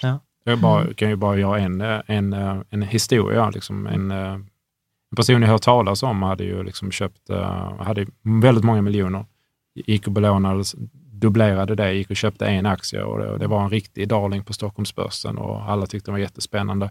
Jag tror han träffade, vad jag hört är att han träffade företaget en gång i månaden och han räknade på det och så vidare. Och sen vaknade han upp en dag och så var aktien ner över 50 procent, den var ner 52. Mm. Så då ringde banken och hade sålt alltihopa. Ja. Ja, så från att vara, ha, ha vara en av riktiga spelarna, liksom, så nästa dag när han vaknade upp så var allting borta. Men det där hände ju, med, det, det där hände ju under finanskrisen med sparbanksstiftelserna. Ju. Mm. Med Folksam och som eh, bland annat Folksam spelade ju ut sparbanksstiftelserna i Swedbank. Mm. Det var ju precis det som eh, hände. Så att, eh, nej, Nej, det I finns det många. fallet så hade de ju inte råd att vara med på nyemissionen. Nej. Det så, nej, men de hade väl pansat det också. Ja, delvis och sen så fick de en enorm utspädning då. Ja, precis. precis. Värdepapper med hävstång, alltså derivat, eh, certifikat, trackers, optioner. Eh, Ingenting jag sysslar med och vi sysslar med i fonden. Nej, men eh, skulle ni ta i det så här privat om ni inte hade fond? Jag är så här, jag... Vi gjorde Nej, oss borta från det. Ja, Nej, Det nej. komplicerade produkter. Det är liksom. väldigt kom- komplicerat och det finns, eller, finns, Det något, finns ingen- finns något som att contracts for difference. Det ja var ju- CFD, ja. Det var en gigantisk skandal för ett tag sedan, för det visade sig att de som låg bakom det här eh, stal ju pengarna. Ju. ja. Eh, Jag tycker ju, ju, ju mer liksom, exotiskt det blir, ju mer Ja. bör man nog hålla sig Alltså där, där måste jag ändå säga som så här lite småspararnas liksom så här förkämpe, så tyckte jag eh, att, eh, har ni sett i reklam att de här CFD-bolagen, alltså de här som Nej. gör med derivat, de måste ange hur många av deras sparare som faktiskt tjänar pengar på deras produkter. Och, nu, och det står ju nu så här, det är 85 procent av våra kunder förlorar pengar på våra produkter. Va? Och jag är så här, fy att måste skriva ut det i er reklam. Alltså det är som på cigarettpaket. Ja, ja, liksom. så är jag så här, Rökning dödar, och jag ja. är så här, ja, det är alltså var tionde kund som tjänar pengar hos er. Alltså att, att det, Att veta att man Behöver- sitter på en sån Nej. usel... Ja, precis. Ja. precis. Ehm, har ni någon åsikt stora versus små bolag? Ja, nej men eh, eh, bara jätterolig fråga, för vi pratar mycket om det här. Eh, Vi gillar att investera både i stora och små, men eh, vi har väl en liten annan ansats till, eh, till småbolag. Och Det är att vi anser att många småbolag är små för att de är dåliga helt enkelt. Eh, För att de, gör, de har inte den förmågan som stora företag. Jag brukar tänka Hennes och Mauritz, men man klagar mycket på Hennes och Mauritz. Men ta, jämför dem med, med Kappahl eller MQ liksom Ja. så, så får man liksom en känsla för hur, hur många bra saker Hennes ja. Mauritz gör en del. Och det finns ju en anledning till att Kappahl och MQ aldrig blev globala företag. Ja. Nu vet jag inte exakt den anledningen, men eh, så vi är alltid lite skeptiska när vi tittar på små företag. Däremot så finns det små företag som sysslar med en liten, liten nisch. Ja, det kan vara allt från ett små, äh, småländskt litet verkstadsföretag som är väldigt duktiga, som heter Nibe, som är väldigt, väldigt duktiga i en nisch och kan bli stora på det viset. Eller Brembo som vi investerar i. Men, eh, Men vi, bromsar. men med bromsar som gör bromsar till Porsche och BMW, de här vackra röda och gula och vita. Nya, nya Polestar-bilen. Ja. Jag är sugen. Ja, men det, det, det, det, det är det Brembo liksom. Eh, och de har ju 80-90 procents marknadsandel, därför är de ganska små för att de är duktiga i den nischen. Ja. Men, eh, men, eh, Men gillar- stora företag är ofta bättre företag. Men jag gillar jättemycket, för jag sa det här nu innan när vi tog en liten paus, att det är ju mycket egentligen sunt förnuft. Att är man duktig, ja men då blir man stor. Ja. Eh, eh, sunt förnuft, så här, ja men lönsam, liksom tjänar man pengar så kommer det synas i aktiekursen. Eh, Jo, men det är också, man måste ju vara duktig på det man gör, men också att ha en duktig ledning som kan göra någonting med pengarna som kommer in. Tittar ni mycket, om vi tar det som en fråga, så här, ledning, styrelse, vd? Ja, men det gör vi. Vi tittar ju på vem som är där och, eh, och vi gillar ju även att, att vdn och ledningen äger mycket aktier i bolaget. Det är ju en, en liten sanity check skulle jag säga. Mm. Och sen så tycker vi också om att det är större storägare också i bolaget. Vi gjorde en analys för ett tag sedan. Vi tittade på liksom alla våra vd och i snitt så hade de ju suttit där det nio eller tio år Mm. i snitt. Eh, någonstans där mellan nio och en halv, nio och ett halvt år tror jag det var. Vilket är 50 procent eh, längre än de flesta liksom börsindex. Mm. Så våra vd har ju suttit där ofta väldigt, väldigt, väldigt länge och äger väldigt mycket aktier. Mm. Men där måste jag också ge er cred. Alltså för exempel en av mina så här, våra kriterier är att vi försöker alltid leva som vi lär. Och där vet jag också att ni har ju också investerat typ alla era pengar i er egen fond. Mm. Och jag såg en undersökning, att det var färre än 50 procent av alla fondförvaltare som har gjort det. Och det är ju, det är ju hemskt ju. Man gå, ut och sälja, gå ut och sälja en produkt som man själv inte liksom Ja. använder. Vi har ju skapat fonden för att dels vill vi skapa 15 procents avkastning över tid eh, och vi vill göra det på rätt sätt, äga fina företag, men också att vi vill ha en, ett ställe som, där vi vill, kan placera våra pengar i. Mm. Så fonden drivs ju på det viset. Mm. Det finns en, eh, kommer vi prata om sen också, men det finns en Morningstar-studie som visar också att eh, fonder där fondförvaltarna investerar själva överpresterar mot andra fonder också. Mm. Så det är... Och sen finns det en studie som har tittat på fondförvaltarens bil också. Jaså? Ja, det har jag hört av en kompis. Och det är så att ju sämre bil man kör, desto bättre förvaltare är man. Det är så, så vad kör du för en bil? Volvo V70. det är precis samma. Ja, Det är ingen dålig bil det. Ja, men den är, den är gammal. ja, jag såg det när du, när du körde upp här. Det är Men det var nya din. Ja, var det ja, Eller? Oj, ja, det vet jag inte. Men om vi tittar på sådana här system. Det finns ju bland många småsparare sådana här typ Magic Formula av eh, Joel Mm. Greenblatt eller Grahams Nets Nets eller sådana här Piotrowski Alltså är det stat- Nej, men det är sådana är böcker. Där till exempel Greenblatt har skrivit en bok som heter Magic Formula. Och så är det många småsparare som till exempel följer den här. Jag tycker det är en jättebra, Formulan. Mm. jättebra idé, bra inspiration. För det är liksom, om du screenar då så får du fram väldigt spännande företag. Man behöver ju inte köpa alla i topp 10, utan du kanske köper fem av de Ja. tio bästa. Så är det lite Mm. som vi pratade om de där tidningarna innan. Man kan använda som inspiration, men det är inte som Men- att slaviskt så här, jag fick en F-score på nio, då Precis, köper men vad det är, det är ju en screening, det är ju en aktiescreening efter bra företag. Ja. Så att det är ju gratisinfo. Bra. Eh, sen en sån här, eh, hur tänker man kring transaktionskostnader? Där tror jag också att det är skillnad lite som småsparare och som alltså, när man har Vi, 5 000. vi som stor fond har ju väldigt, väldigt små kostnader. Eh, om man är småsparare så betalar man ju mer än vad vi Ja. gör. För Men- att köpa och sälja. Ja. Yes. ja. Är det någonting man behöver ha koll på eller det är så här, nej, det spelet. Nej, men det är ju det, precis, det är det som är fördelen med en fond. En fond då så polar man ju ihop. Ja. Folk går in med mycket kapital, vilket Ja. är, vi kan ju trycka ner transaktionskostnader och så Ja. vidare. Så det är det som är fördelen. Eh, En, en sån här spännande grej, som, för vi ska prata alldeles Mm. strax också, om, liksom sammanfatta detta i er investeringsfilosofi, så jag vet jag att en av era grundstenar är, blir ni inte så nyfikna på Ja, ska jo. komma? Jag Spännande. hoppas han uppfattat det rätt. Jo, men då har ni pratat om lärande. Lärande och feedback och Ja, uppföljning. jättebra. Och det är rätt roligt, för när man pratar aktiespararens gyllene regler, eller liksom, de flesta böcker tar inte upp det där Nej. med lärande. Nej. Kan ni inte säga liksom så här, hur jobbar man med lärande och den här förbättringen? Ja, men det var ju det jag tog upp tidigare här, det vill säga att du lägger ner mycket tid på att förstå företaget. Eh, läs årsredovisningar, lyssna på konferenssamtal, tala med ledningen, prata med analytiker. Och sen så när du kört bolaget så ska du lära dig också hur bolaget liksom fortsätter att kommunicera. Hur utvecklas aktien i aktiemarknaden? När aktiemarknaden går upp, vad händer då? När aktiemarknaden går ner, vad händer då? Så det är liksom konstant lärande. Så man behöver ju vara Och lä- på topp hela tiden. Lärandet är det och sen är lärandet också, jag tror du refererar lite grann till när man gör misstag. Ja. Eh, och det är ju det, vi gör också misstag. Eh, det är ju liksom en del av det här jobbet, precis Ja. som det är del av att spela i ett, Mm. ett lag, ibland förlorar man liksom. Men då får man ju ta ett steg tillbaka och säga vad, vad gjorde vi för fel där? Mm. Också vad gjorde vi för rätt eh, i, i de situationer som är rätt och sen så förstärka, Mm. förstärka eh, rätten och, och, och, och minska felen. Mm. Och det är en process vi gör regelbundet, där vi sitter oss ner och säger det där gick inte bra. Ja. Hur, hur tänkte du nu? Men, Andreas? men, det, men det, där är, det där är ju spännande, för jag träffar ju människor och jag tycker de här människorna är fantastiska, för det är alltid skicklighet när det går upp och så är det otur när det går ner. Ja, men så är det ju inte. nej, nej.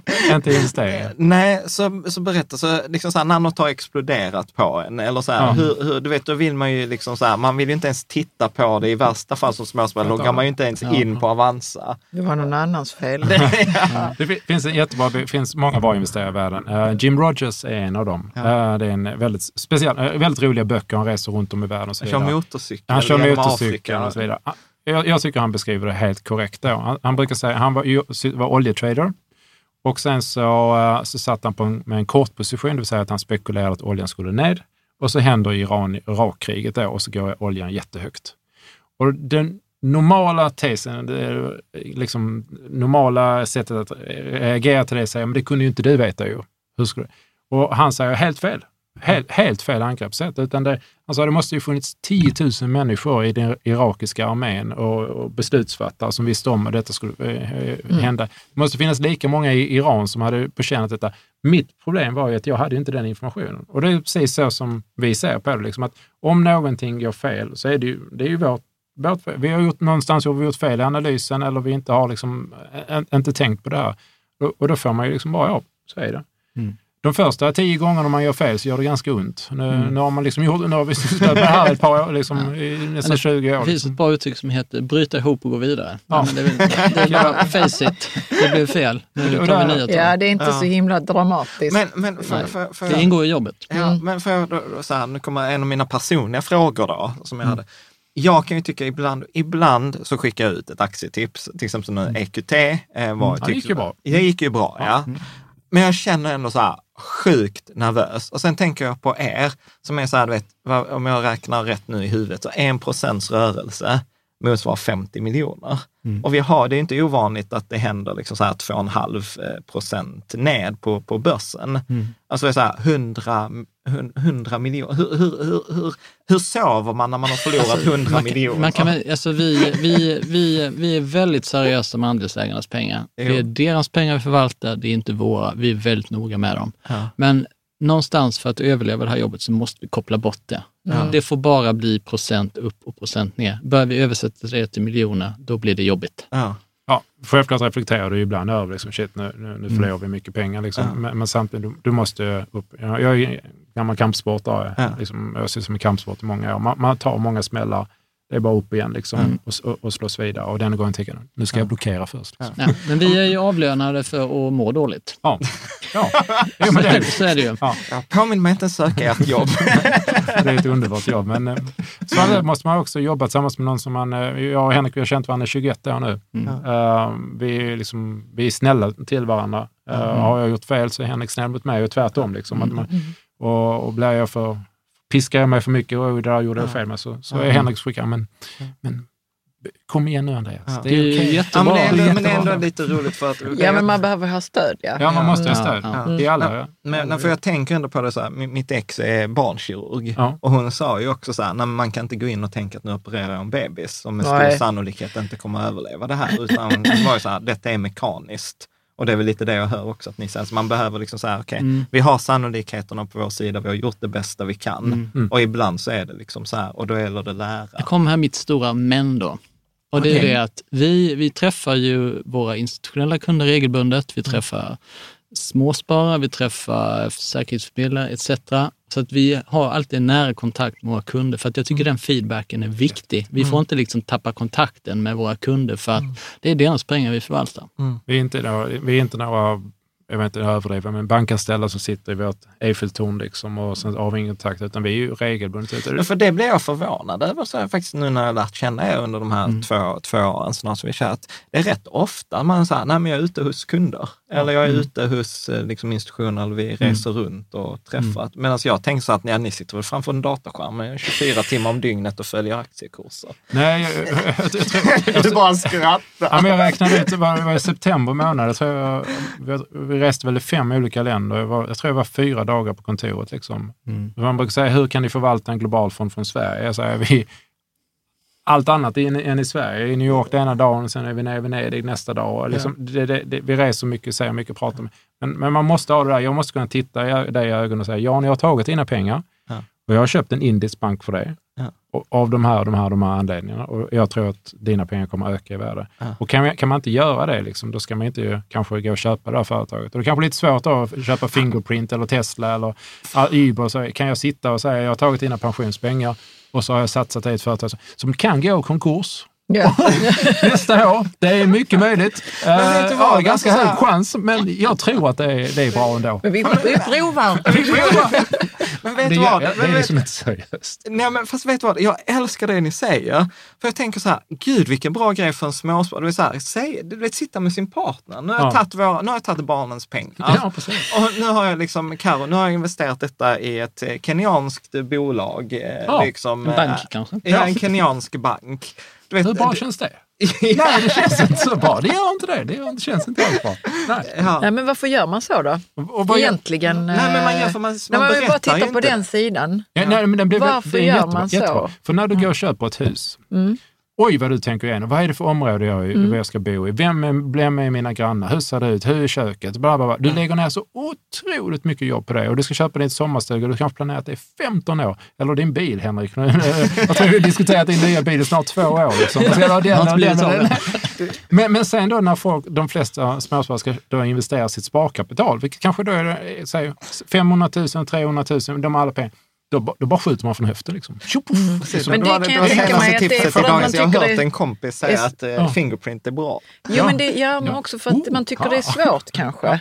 Ja. Att man bara går på det som känns lätt, den lättaste vägen. Men jag tänker om man är förvaltare liksom, Mm. och, en, och kör på någonting som kanske inte som kan så, känns så 75 procent bra. Liksom. Alltså, Fast jag- det är folks pengar, pensionspengar. kanske. Jag tror själv ordet här. Jag tänker så här, så att en årsredovisning, där krävs, det är gymnasiematte för att förstå det. Liksom. Det är kanske ettan eller någonting. Men att förstå liksom eh, aktiemarknadens nyckel och räkna på det, då måste man ha doktor i, i matematik eller någonting, för det är mycket, mycket svårare. Men att sätta sig ner och titta på ett företag, vad är det de säljer och sen räkna procentuell utveckling och marginaler, det klarar alla. Ja, verkligen. Ja.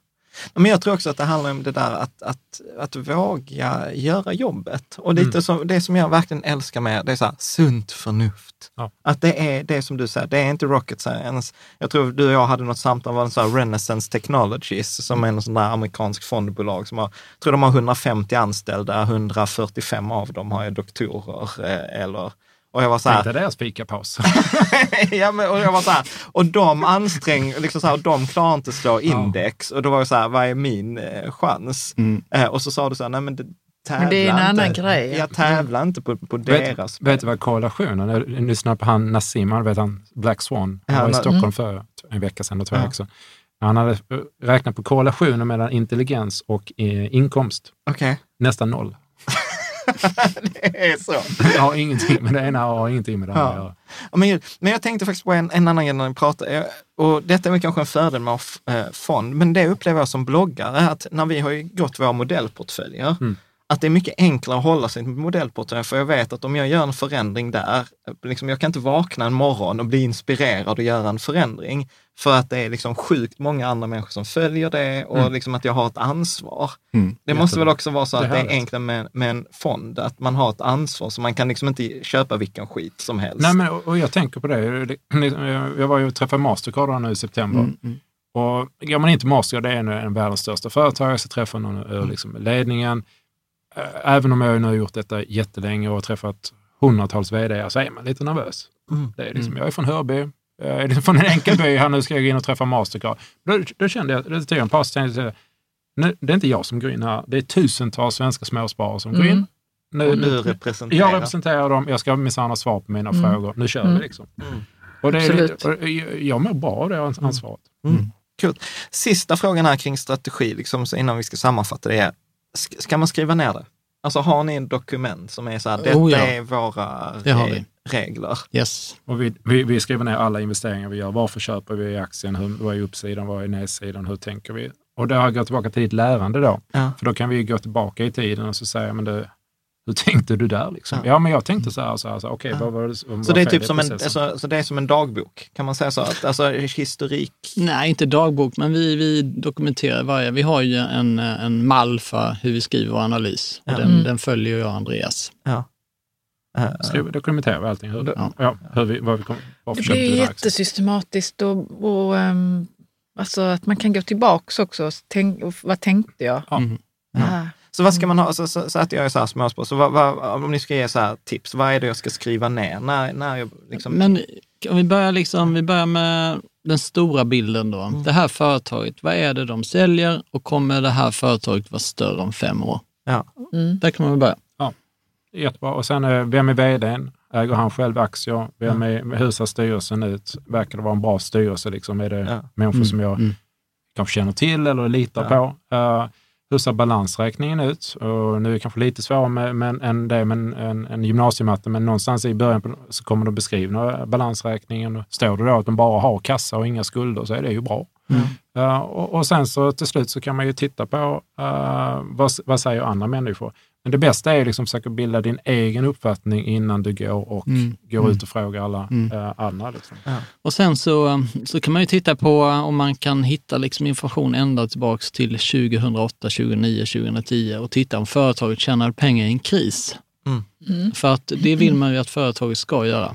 Mm. Så att inte, eh, om man tittar på Volvo till exempel så hade de ju en fallande omsättning som, som sjönk så mycket så att de inte kunde täcka sina kostnader. Va? Så att då, då gick de med minus. Mhm. Så att titta på historiken hur det ser ut då och så, så tänker man liksom, eh, ja vad är det nu som ska få det här företaget att växa vidare? För det är ju det det handlar om, tillväxt. Men hur många punkter måste uppfyllas liksom, för att ni ska tycka, känna att ni är trygga med? Så här, får man ha en finne på Vi- näsan? Nej, eh, både, både ja och nej. Så vi har grundläggande saker. Är det ett fint företag som växer och har rimlig värdering, det måste alltid vara uppfyllt. Mm. Däremot om eh, är balansräkningen, den är kanske inte supersolid det här kvartalet, men nästa kvartal så ska de sälja av en del av din division och nästa kvartal så är det, löser sig problem. Ja, men då kan jag säga tre månader framåt. Mm. Eh, men rent våra grundläggande krav måste alla våra företag uppfylla. Mm. Även när det gäller E- ESG då, Mm. så är ju, det är ju stenhårt skrivet in i vårt fondprospekt att företagen får inte, vi investerar inte i företag som sysslar med vapen, alkohol, tobak, olja och gasproduktion och så vidare. Mm. Och det, det finns ingen... eh, En, en annan grej som jag gillar jättemycket eh, med, ni har ju på liksom, eh, ett av, kanske det enda fondbolaget som har liksom en hemsida där ni skriver om era innehav. Ni skriver liksom en kort beskrivning, så här, nu har vi varit på Adidas eller nu har vi Ad- Adobe, hade ni en artikel på er blogg, att så här, detta är. Och så har ni delat upp mycket, jag vet inte om man kan kalla er strategi, att ni har delat upp det i champions och eh, special situation, eller special cases, special situations tror jag. Yes. Kan inte, för det är ändå liksom så här, känns som att ja, detta är liksom en förädlad strategi. Mm. Liksom, Jag, jag tar Champions. kör, Mm.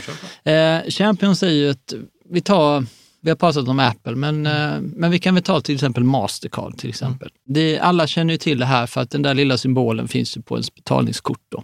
Så att eh, Mastercard är ju ett stort företag. Det är ju efter Visa är det ju näst största värld, företaget i världen. Och det de har det är ju en infrastruktur för betalningar och sen är det då regler för att göra de här betalningarna. Och det är ju oerhört svårt att konkurrera med Mastercard. Mm. Det, det går ju knappt. Så att det är ju en sak, det är ju inträdesbarriärer. Och sen så har de ju en, en väldigt duktig vd och en väldigt duktig CFO som, som, som sköter det här företaget. Eh, och sedan så investerar man ju mycket pengar i forskning och utveckling och man lägger väldigt mycket pengar på sånt som inte har med kortet att göra. Och det tycker jag är väldigt starkt. Man ser faktiskt risken att det här med kortet faktiskt kan, att det kan hända något med det. Därför investerar vi i utveckling på annat.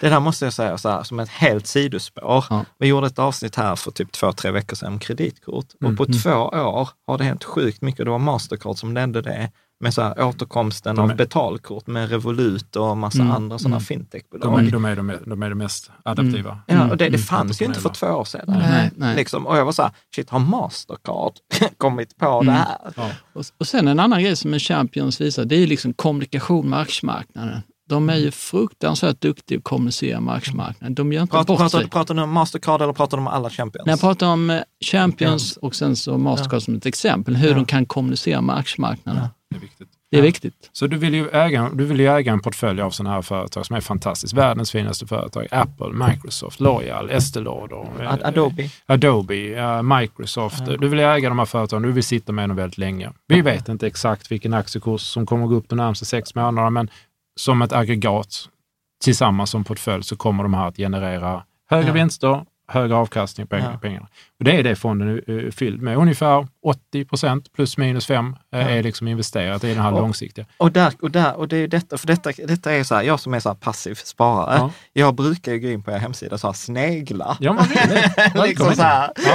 Nej, men, men så här, Vad sneglar du på då? Nej, men jag sneglar så här, vilka bolag tycker ni är, är Precis. bra? För många av de här som, ja men jag är så här Adobe-fan, jag betalar dem 700 spänn i månaden. Ja. Jag, jag, det är jag, använder, jag använder mitt Mastercard, nej det är dyrt.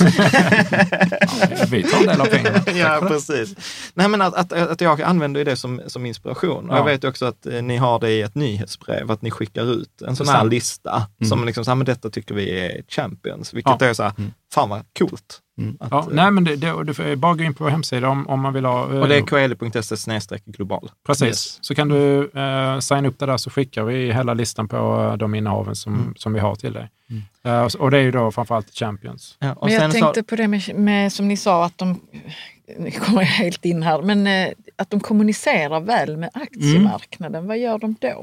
Ja, men det är Hur egentligen ser att, man det? Liksom? Alltså, de vet precis vad de ska säga. De ska, till exempel när de sätter sin prognos, är det lite, lite under vad marknaden tror, så överträffar de marknaden och så går aktiekursen upp. Mm. Så det här är ju en konst, liksom, skicklighet. Bland, det är ju ett yrke att vara investor relation. Mm. Och ha en vd som kan prata aktiemarknaden, vara lugnande och så vidare. Det, Okej. ja, men det är bra. Vi kan ta AAK, skånska AAK. Eh, fantastiskt. Eh, bra ekonomichef där, Fredrik Nilsson, som är väldigt bra på att kommunicera. Och när man lyssnar på honom så fylls man av liksom, det här känns, känns bra i magen när han pratar. Han går in på detaljer, så här många dagar har vi accounts payables, eh, eh, accounts receivable. Det är, liksom, det, är, så- det, är så, det är så härligt att lyssna på dem. Sen pratar de också om framtiden. Vi investerar i AKO Planet nu, som är de här pla- plantbaserade Uh, möjligheterna in, in, i, i fetter då, som, till kött och så vidare. Och, det, och, det, och det, är så- det, det, det, är så, det är så bra kommunicerat. Sen kan man ju då ta vissa andra företag, där har vi ett företag som Hexagon då, uh, där bara vdn, i alla fall de senaste gångerna jag har lyssnat, bara vdn är på konferensavtalet. Och då känns det okej, men varför är bara vdn hela tiden på företaget? Alltså, det är väl ganska skönt att höra två röster, mm. både ekonomichefen och så vidare. eller, Ja. eller Elon Musk som säger, vilken jävla dålig fråga, ta nästa. Ja, ja, men det är inte, kanske inte sådär jättesmart. Precis. Det var elakt. Han sa det. Han fick be om ursäkt sen. Ja, ja. Nej, men man vill gärna ha en balans på konferenssamtalet. Man vill höra att det finns mer än en person bakom, att, att det finns en bredd i management och så vidare. Och, och, det, och det återspeglar sig i X-kursen. Och jag vill göra en rekommendation här. Jag tycker tycker att alla ska gå in och så lyssnar man på Apples konferenssamtal. Det hittar man på, man söker på Apple Investor Relations så hittar du på senaste kvartalsrapport. Gå in och lyssna på det i 20 minuter. Det är väldigt Ligger kul det och liksom på härligt. Youtube? Eller Nej, det ligger på deras hemsida. på deras hemsida? Mm. Gå in och lyssna på det och sen så lyssnar du på Tim Cook. Liksom. Det är fantastiskt. Ja. Och Det- sen är CFOn, han har en väldigt speciell röst. Jag tror han är italienare liksom, från, Okej. från början. Alltså, det är otroligt. Ja. ja, det ska jag göra. Mm. Om vi ska ta det andra, så jämte Champions har ni Precis. special situations. Så fonden är fylld av de här champions, världens finaste företag som man vill sitta med år ut och år in. Sen Ja. så kanske man kan, ibland har man högre positioner, ibland har man mindre positioner, men man sitter på dem. Sen dyker det upp möjligheter. Jag minns du och jag, Jan, vi pratade om en aktie som heter GMS i början av det här året. Eh, Ett amerikanskt eh, byggnadsmaterialsföretag eh, som kom ner, aktiekursen kom ner väldigt mycket och jag sa att vi, vi kanske inte äger det här företaget för resten av vårt liv, för att det är väldigt cykliskt och, och så vidare. Men jag kan också räkna. Liksom, och den, eh, sen, den vi köpte någonstans runt 17 och vi kommer ut någonstans runt 28. Liksom. Det är ju inte, inte en dubblering, men i alla fall nästan 70 procent eh, som vi gör på åtta månader liksom, i det företaget. Och kan vi då hitta ett par, tre sådana där om året då, så blir det lite extra En extra avkastning. en extra avkastning. Och, och, det, och ibland så behöver man inte göra så mycket mer, att man kan bara sitta och vänta på att marknaden ska bli för nervös, sälja av någonting som du kan. Uh, marknaden, marknaden säljer av det väldigt, väldigt, väldigt mycket. Och sen så kan du stå på andra sidan och, och plocka upp det då. Mm. Så eh, fonden är fylld 80-85 procent av de här champions och sen så när vi hittar några extra möjligheter så kan, Kan, vi ni, kan, kan ni avslöja någon nu? Ja, det kan vi göra. För, eh, ska vi ta, jag vet inte vilken av dem ska vi ta, vi tar Sterling Construction. Yes. Um, det är ett amerikanskt byggbolag som vi har köpt. Um, väldigt enkelt case. Uh, företaget kostar 400 miljoner eh, dollar på börsen. Uh, de har precis gått och köpt ett annat uh, företag för 400 miljoner dollar. Så räknar man på det så kommer vinsten att duble- dubbleras nästa år. Och hade detta varit ett större svenskt börsnoterat företag och de hade gått ut och sagt hej, vi kommer att bli dubbelt så stora nästa år, hade ju aktiekursen utvecklats Rusat. Ingenting hände. Um, en vecka gick, ingenting hände. Uh, två veckor gick, ingenting hände. Vi ringde upp uh, vdn och sa, vi har räknat på det själva, liksom, så här om vi tar era, era, era siffror och lägger ihop där så bör vinsten bli så, över 100 procent upp nästa år. Och han sa, ja det verkar ju rimligt liksom. Men, men med, tanke, med, med tanke på den informationen vi- har givit och så vidare. Och så sa han, jag har själv köpt aktier för en halv miljon dollar precis för någon dag sedan. För jag förstår inte heller varför inte aktiekursen rusar. Och nu har väl aktiekursen upp en 25-30 procent bara på, på ett par veckor för att nu har analytikerna hunnit titta på det och så var det någon som drog upp sin aktiekurs från 18 till 25. Det vill säga han, han säger att värdet på företaget har ökat med 50 procent. Vi tror att det har ökat med 100 men han säger 50. Eh, och, och, och, så det var inte så mycket svårare än så. Mm. Eh, Det är roligt, det var ju någon som beskrev det också, att ibland att investera handlar om att gå ut i skogen, hitta kantarellerna, ställa sig där och vänta tills alla andra kommer dit. ja, eller, Lite så kan det ja, vara. lite så Ja, kan det ja. göra. Men ta dem innan de andra gör det. Ja, jag tänker också, varför ska man vänta? Men okej. Kan man sälja Ja. dem dyrare? Ja, precis, precis. Nej, och och de, här, de här kan man ju då följa på er hemsida, kveli.se global. Ja. Bra. Eh, Och hur ofta liksom roterar ni detta? I, Man kan väl säga så här att eh, Champions, de, eh, de växlar vi, vi snurrar den portföljen kanske en fjärdedel eller en tredjedel per år ungefär. Mm. I, i stora. Och sen när det gäller special situations är det ungefär var tolfte månad som vi byter ut den delen. så det är ganska statiskt. Ja. Liksom. Man kan säga att vi använder det liksom om man backar bandet och tar eh, hösten 2018 så minskade vi ner i special situations för att ha en väldigt låg vikt i december. Och sen i eh, januari i år så tryckte vi på gasen, det blev 25 procent av fonden för att vi såg så mycket möjligheter. Och sen så har vi hela tiden minskat det här nu då. Så det är lite om, eh, vi tar lite risk där, cyklisk risk den delen. Mm. Alltså nu, nu, blir det, nu blir det supernördigt. Så att, Okej. eh, ni, ni Brace får, yourself. Brace yourself. Eh, jag var inne på Morningstar Ja. eh, och så tittade jag att ni har ett betavärde på Ja. 0,8. Ja. Vilket om jag har tolkat beta rätt så betyder det att i en uppgång så kommer ni lagga 20 procent eh, och i en ne- nedgång kommer ni gå 20 procent bättre än marknaden. Så, och tittar jag på er volatilitet och standardavvikelse så tyder det också på att ni kommer gå, att det, det är liksom defensiva på det sättet, det kommer gå bättre när, när allt annat går dåligt kommer er fond gå bra. Är det ett, Både liksom- ja och nej på den. Både, men är, det, ett- är det ett aktivt val att ni har, liksom, att ni verkar ha liksom, en defensiv, stabil, tryggt, sunt, alltså Ja, och därför har vi, precis, jag måste dela upp, så betat Mm. betyder att generellt, rent allmänt över en treårsperiod, tror jag de Ja. tittar på just där, så går, är vår, rör sig vår, vår eh, fond mi, eh, med mindre svängningar. Det Ja. svänger mindre i marknaden och det stämmer. Ja. Däremot så kan man också dela in betat i både uppåtgående marknader och fallande marknader. Fast det gör inte Morningstar. Nej, precis. Och där har vi eh, tittat på extern analys som visar att i en uppåtgående marknad så stiger vi ofta i linje eller lite bättre marknad eh, än börsen, men i en fallande marknad så håller vi emot mer. Mm. Eh, över tid så vill vi väldigt gärna ha en stabil eh, årlig tillväxt eh, över tid på en Mm. 15 procent, gärna över tid. Eh, och det är det som är vårt mål. Och vi vill gärna hålla ner volatiliteten. Mm. Däremot så om vi ser en möjlighet och det betyder att, säg den här GMS till exempel, när vi köpte den så vi insåg också att den kommer nog svänga lite mer de närmaste sex månaderna. Men det är okej. Mm. För att vi ser 80 procents uppsida. Då är det okej att, att det svänger lite grann. Mm. Man får hela tiden sätta volatiliteten. Så vi, jag kan inte lova att vi alltid kommer för- ha, ha lägre volatilitet i Nej, för marknaden. jag, för jag blir ganska förvånad. För att om jag jämför ett exempel med en, med en, med en indexfond, Ja. eh, så brukar ju generellt brukar ju aktiva förvaltade fonder svänga mer, Ja. men ni svänger mindre. Ja. Och det, det blev jag lite så här förvånad. Och sen var det så här, I like it. Ja. Eh, för jag, jag är ju risk, jag gillar ju inte så mycket risk. Och här var det så här, gud, här har jag en, en, en aktiv, eh, eller en global fond som svänger mindre än mina globala indexfonder. Mm. Och det, det förklaras utifrån våra champions som vi äger. Alltså, för att till exempel om, om aktiemarknaden bestämmer sig att vi inte gillar aktier, aktier går ner och när kapitalet kommer tillbaks först, då går det till de här företagen som är stabila, har fina produkter och är säkra. Mm. För att det är ju minst risk att de skulle Mm. ja, bli dåliga. Så vi ser i vår portfölj, om, man, om, om någon lyssnar på det här och känner liksom, oh, kanske den vår fond passar, så är vår fond är en fantastisk grundplåt i, i, i, i din portfölj. Jag vill ha en bred global fond, investera i världens finaste företag som växer.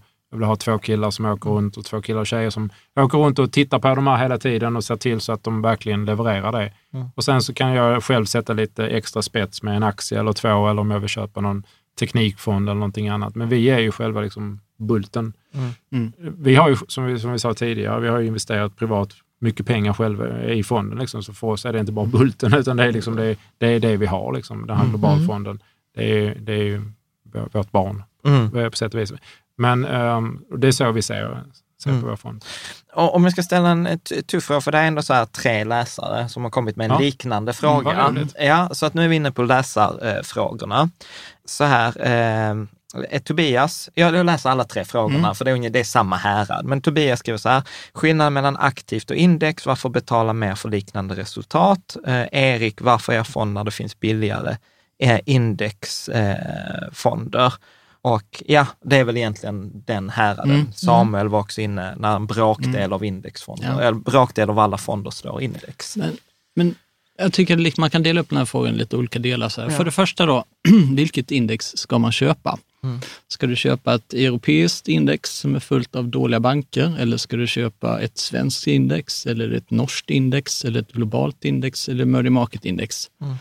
I det här fallet då så, så kanske man ska jämföra, alltså så första delen det är ju att man vet ju inte vilket index man ska köpa.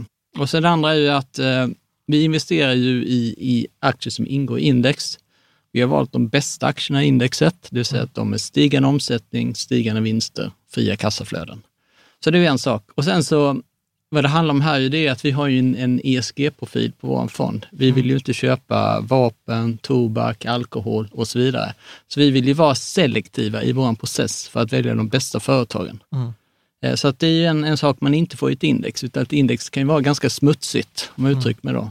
Den andra saken är ju då, om jag läser i Affärsvärlden eller någon annan tidning och så säger nej, men nu köper jag europeiskt småbolagsindex. Jag har alltid liksom funderat på, vad är det du köper då? då? Vad, vad, vad, är, vad, är, din tanke då? Liksom, har du tänkt igenom vad alla de här in- index för, alla, alla de här företagen och sen ska du förväntas få 5% per år eller 10 Eller vad, vad är din ambition? Vi har ju sagt att vi vill ha över tid vill göra 15% per år. Kan inte lova det, men över tid är det vår ambition i alla fall. Mm. Och det är, det är vår, vår fond. Men när du köper det där norska index eller svenska index, vad vad är din ambition? Då? Är det Är det bara att du ska bara köpa eller är det liksom att jag ska ha 10% 20 Mm. För, för när du går och köper en, en, en fastighet så säger du jag vill ha 5% i direktavkastning. Eller när du går och köper någonting annat så har du alltid ett specifikt mål. Men, men vad är målet när du köper alla de här indexfonderna eller indexen till höger och till vänster? Mm. Vår ambition med vår fond, och det är där vi är väldigt annorlunda, för att vi har ju en ambition om att skapa avkastning över tid. Det finns ju jättemånga fonder och index som jag vill, äga, en- jag vill äga det här och det här ska bara ge mig exponering till det, men det finns liksom ingen djupare tanke bakom. Ja, detta skulle vi kunna diskutera. Ja, Men, ja, roligt. nej, men, nej, men jag, jag, jag, gillar, jag gillar er ambition och det som gör ändå att ni sitter här, det är ju att ni faktiskt har slagit index sedan starten. Ja. Eh, så att eh, det är liksom inte bara tomt snack, vilket är så här jag gillar. Sen, sen kan jag ju tycka att det är väldigt Alltså det är väldigt skiftande kvalitet på fonder. Mm. Så, så ska man ju också vara, Mm. så, vad ska man, blablabla. Det är väldigt skiftande kvalitet på fonder, det finns ju mycket olika. Mm. Men jag tänker att vi ska ta, ta detta, för där kommer en fråga av Jakob. Eh, och kom ni ihåg när ni var här för 86 veckor sedan, eller 89 jag veckor sedan? Att vi Ja. slog ett vad och eh, då har jag, då har jag faktiskt jämfört eh, då er fond med Länsförsäkringars global, för vi slog Men ett vad var vad. vaden? Vadet det är inte var- alla som vet vad vadet Nej, vadet var att jag, vi- jag placerade 10 000 kronor i, en, i, en, i olika eh, globalfonder. 10 000 hos er och sen 10 000 i Länsförsäkring globalfond. Och så sa vi så här att fem år och sen är vi så att den som har tjänat mest bjuder den andra på middag. Mm. Och när jag jämför er så på rullande 12 månader så ligger vi liksom, eh, ni, Länsförsäkringen ligger 1 procent plus. Jämför man i år så ligger ni före. Eh, och sen på sedan start så ligger ni 10 procent före Länsförsäkringar eh, um, globalfond. Så sedan 20, ni började väl i december 2014. Stämmer. Så att där ligger ni 10 procent plus. Men ni ska få se då hur det har gått i vårt vad, för jag har skrivit ut Ja. Avanza här, så ska ni få kommentera. Så Coeli Global Selektiv 21,43, Länsförsäkringar 28,7. Det kan ju inte... procent. Procent, ja. Så att det ser ut som just nu som att ni får bjuda mig på Karo på middag. Ja, eh, det ser ut som det. Men eh, det stämmer bra, de här siffrorna. Men eh, jag tror i slutet av vår femårsperiod så är det vi Så som är det- så är det vi Och när är det egentligen som vi kan eh, ta, liksom, Jag är bokat på bord på Savoy eh, den 20 2024. Ja, precis. Mm. 2023 blir det. Ja. Men är det någon speciell, ni tänker nu att det har hänt någonting senaste? För, för det, allt sånt här med när Mm. man tittar på time, det, det beror på allt och vilken tidsperiod man väljer. Och må, det går ju inte alltid så här, men vi ska ligga jag- före i alla tidsperioder. Nej, precis. Vi har, så- vi har slagit index sedan start, vi har slagit det på 12 månader och så vidare. Och så vidare. Men vi, vi har ju vänt på det här. Vi har ju sagt att vi vill skapa 15% avkastning per år över tid. Och det är det vi fortsätter ligga. Och sedan vi var här så ligger vi fortsatt på den linjen och, och tickar hela tiden. Och det är ju för att vi har sagt att vinst, vinsttillväxten i våra företag är ungefär 15 procent per år. Plus minus, ibland lite lägre, ibland lite mer. Men det är där vi ligger och taktar. Och vi, vi tror att kan vi göra det så ett, så blir våra andelsägare glada. Två, vi har gjort det på ett bra sätt med jättefina företag. Och, och, och tre, så kommer vi över tid, det kommer vi att slå, inte bara det där indexet, eller väldigt, väldigt, väldigt, väldigt, väldigt många index på jorden.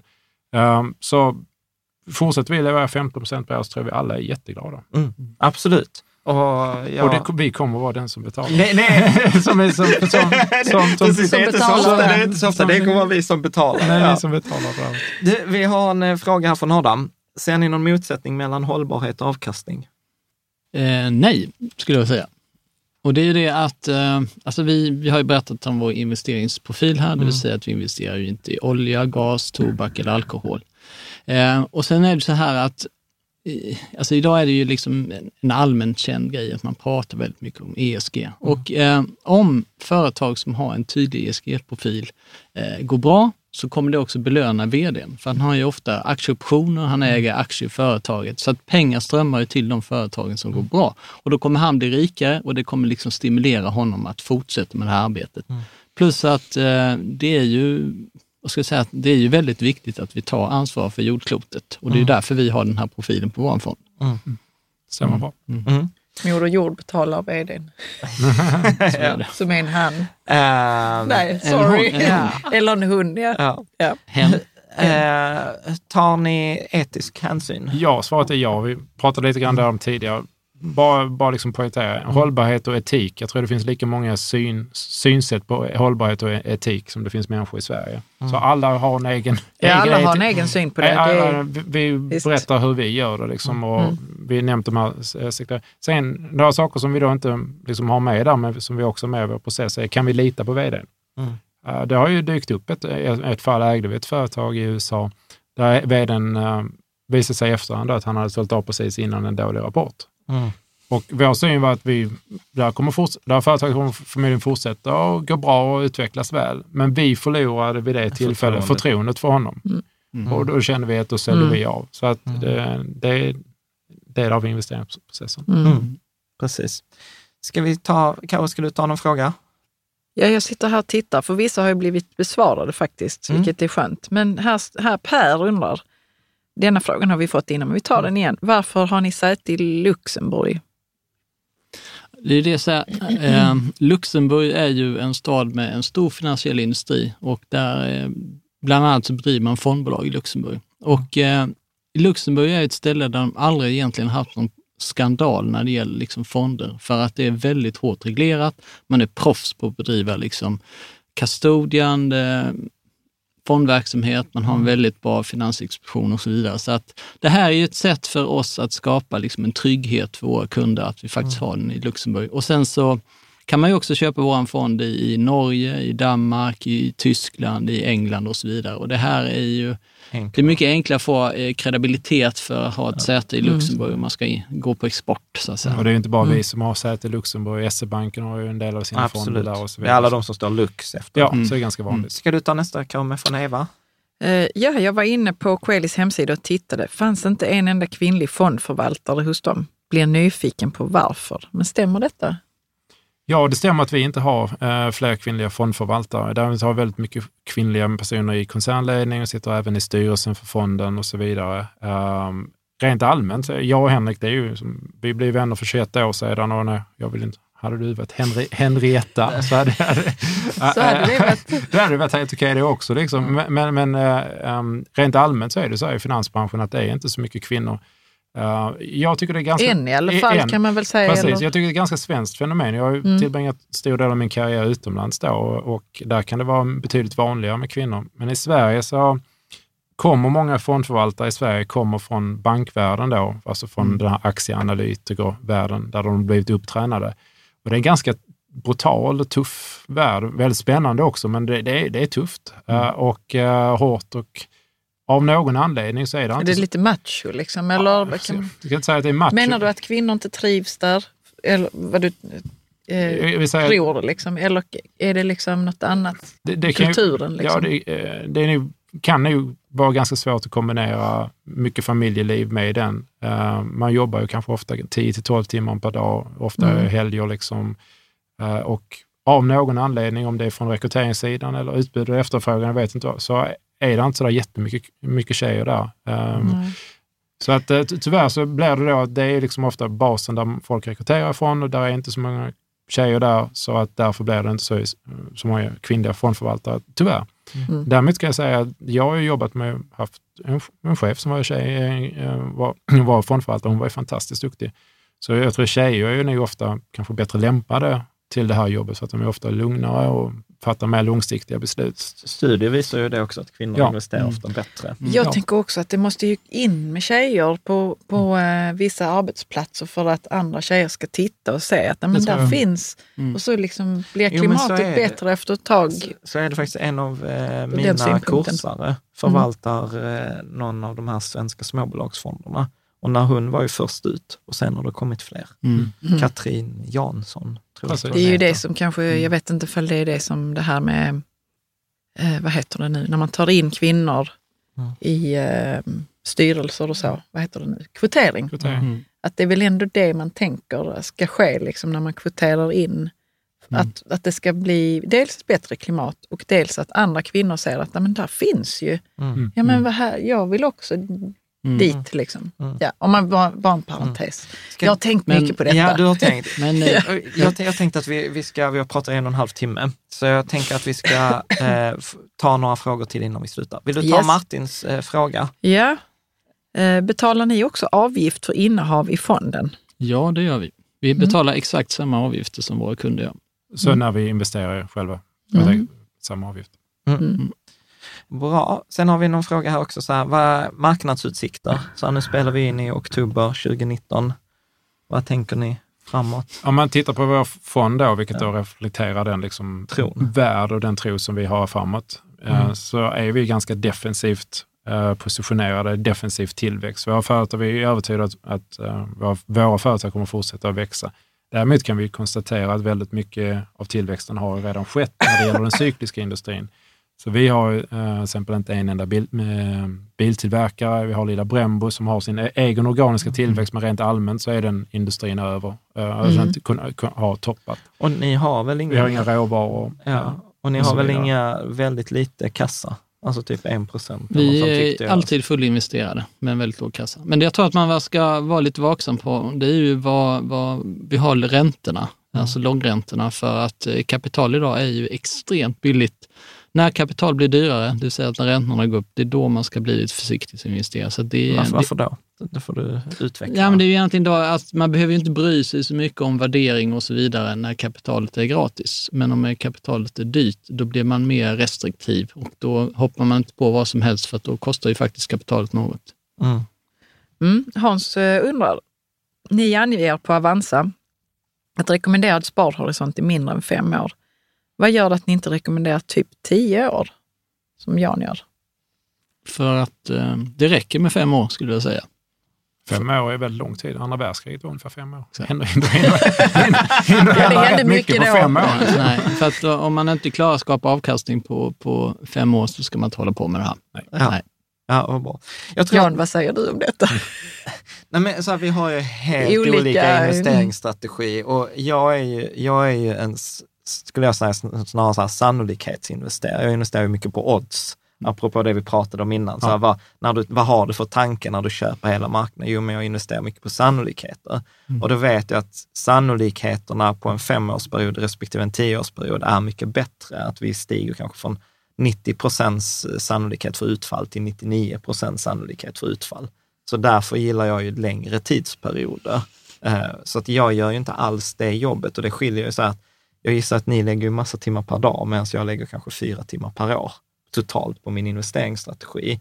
Sen, sen har jag ju, och det är detta som jag tycker också är så intressant, för ni har ju ett mål på 15 procent och det är ju inte taget ur luften, utan ni har ju 15 procent, för ni säger det är vad företagen växer, omsättningstillväxt, Mm. medan mitt mål är så här 7 procent. Mm. Och det är ju bara räk- mata in det i en ränta på ränta-räknare, så kan man ju se vad skillnaden på 15 och 7 procent gör. Mm. Jag kommer behöva liksom investera i dubbelt så lång tidsperiod som Mm. ni för att komma till samma summa. Mm. Men liksom, Ja, precis. Och det viktigaste är, jag menar, om du gör 7 procent, jätteroligt på Olmesson och vi gör 15, ännu roligare. Men, men, men, men, Då har ni råd att bjuda på men, men, restaurang. nej, men, det, men det är ju inte det, det, det är inte det som är den stora poängen. Den stora poängen är att väldigt många småsparare, ett, kanske inte är investerade överhuvudtaget alls, för att de är Nej. hela tiden oroliga för var ska marknaden gå och så vidare. Och där försöker vi säga, liksom, lugna ner er, fokusera på företagen, det är det vi gör, det är det som kommer fungera. Så Kan vi få in dem i aktiemarknaden, jättebra. Två, kan de välja att investera i någonting som grupp. Mm. Du kan titta på um, Eurostox, alltså europeiska börsen. Den är stö, titta på den i dollar. Den, den har knappt rört sig på fyra, fem år. Mm. Svenska börsen är inte upp sådär jätte... OMX30 är väl flat på fem år. Liksom. Så bara för att du, du har valt aktier så behöver inte det betyda att det är grupp. Liksom. Eh, Du kan titta på väldigt många aktiemarknader och tror Pakistan är ner 30 eller 40 procent på 12 månader. Liksom, Mm. Bara för att du köper aktier så behöver inte det betyda att du tjänar pengar. Utan Nej. utan kan vi få in dem på aktier, bra. Två, kan vi få in dem i, i, i rätt, rätt typ av aktier, ak- företag som växer, så är det ju ännu bättre. Mm. Så det, det är ju liksom, sen om någon tjänar sju eller åtta eller nio, liksom, Men det, men det där tycker jag är superspännande, för nu tror du en massa olika marknader. För jag vet en sån där grej som säkert kommer att provocera skiten ur många. Det är så att ni säger så här, svårt att hitta bra bolag på Stockholmsbörsen. Mm. just så- är det. ja. Stor utmaning. Att ni, ni har... Av de här 300 företagen så äger vi ju två. Mm. räcker bra. Det räcker bra. Mm. Alltså det finns ju, många säger ju att det åh, är det inte så svårt att vara globalfondsförvaltare. Jag tycker precis att det är tvärtom. Jag tycker det är mycket enklare för att vi har väldigt strikta regler för att komma in i fonden och då behöver du ha en stor marknad att välja på. För det där är ju superintressant. Alltså, för, vet, för mig som då småsparare så blir det ju väldigt intressant. Okej, här är två fullblodsproffs. Ni gör detta på heltid, ni har gjort detta i 20 år, ni har liksom så här 40 års gemensam erfarenhet. Ni har hittat två aktier på Stockholmsbörsen. Och jämför det om vi skulle då titta... Och, och båda är väl upp 50 procent i år? Ja, Ja. de- dessutom. Ja. Nej, men jag menar, jämför då med alla andra småsparare som är typ så här fullexponerade mot Stockholmsbörsen. Och när vi Mm, pratar om mm. att den genomsnittliga svensken sitter på 3,8 aktier, Mm. då gissar jag att det inte är Och de Telia. aktierna ni... Telia. Ja, precis. Menar. Precis. Nu, Jag, jag tänker vi ska börja runda av här. Någon av er, jag vet inte vem av er som sa att, vid vid något så här svagt ögonblick att eh, aktiemarknaden är som ångerns tempel. Ja, men det står, och det står i boken. Det, det, Okej, då är det från boken. Ja, det är från boken. Nej, men, men, alltså, man har ju träffat så mycket folk som uh, liksom, alltså, säger, och, och, om, om jag bara hade, liksom, dels ångrar man kanske de investeringar man har gjort, men jag tycker de, det som, känns, som är, än, står ännu hårdare i folks själ är när, om jag bara hade köpt den där aktien, om jag bara hade gjort det. Mm. Så börsen är ju, det är, det är mycket ånger, liksom. det, är mycket, det är mycket ångest och så vidare. Och, och vi, vi betalar för att ta, ta den ångesten. Ja, ja men precis. Gud vad roligt. Vi har ju alltid några vanliga frågor som dels har ju ni varit med om tidigare. Boktipset. Ja, och precis, liksom ja. så här, nu kan vi ju tipsa om Vägen till vinnande aktier. Som är, jag gillar den. Alltså jag, jag har läst hela. Eh, och eh, sen, sen är det ju liksom, jag älskar ju det här att få andra åsikter. Och sen ska jag faktiskt säga så här att den är inte som andra aktieböcker. Eh, jag gillar ju liksom dina case. Eh, och sen är det så här case på lite så här udda aktier. Alltså H&M är inte så udda. Men jag tror, hade du inte något tyskt bolag, en tyskt eh, fastighets eller byggbolag Ja. eller något? Nej, precis. Jag skrev faktiskt två, två böcker. Den Ja. första då, den, den, den, när jag hade skrivit den under efter ett par år, så tittade jag på det och så tänkte jag, det är inte människor som läser det här. Så tryckte jag bara på delete på två års arbete och sa, nu skriver jag en bok som är lite lättsammare och rolig, Ja. mer caseorienterad. Ja. Jag hoppas det gick fram. Men det tycker jag faktiskt. Jag har inte läst hela, men Ja. lite av den. Jag till och med min svärmor som är sjuksköterska, hon tyckte den var bra. Så Ja. Ja, och den finns, eh, men- vet du vad? Jag vet inte om detta är så en bugg eller feature. Ja. Den finns på Bokus, men Ja. den finns inte på Adlibris. den finns på Adlibris också.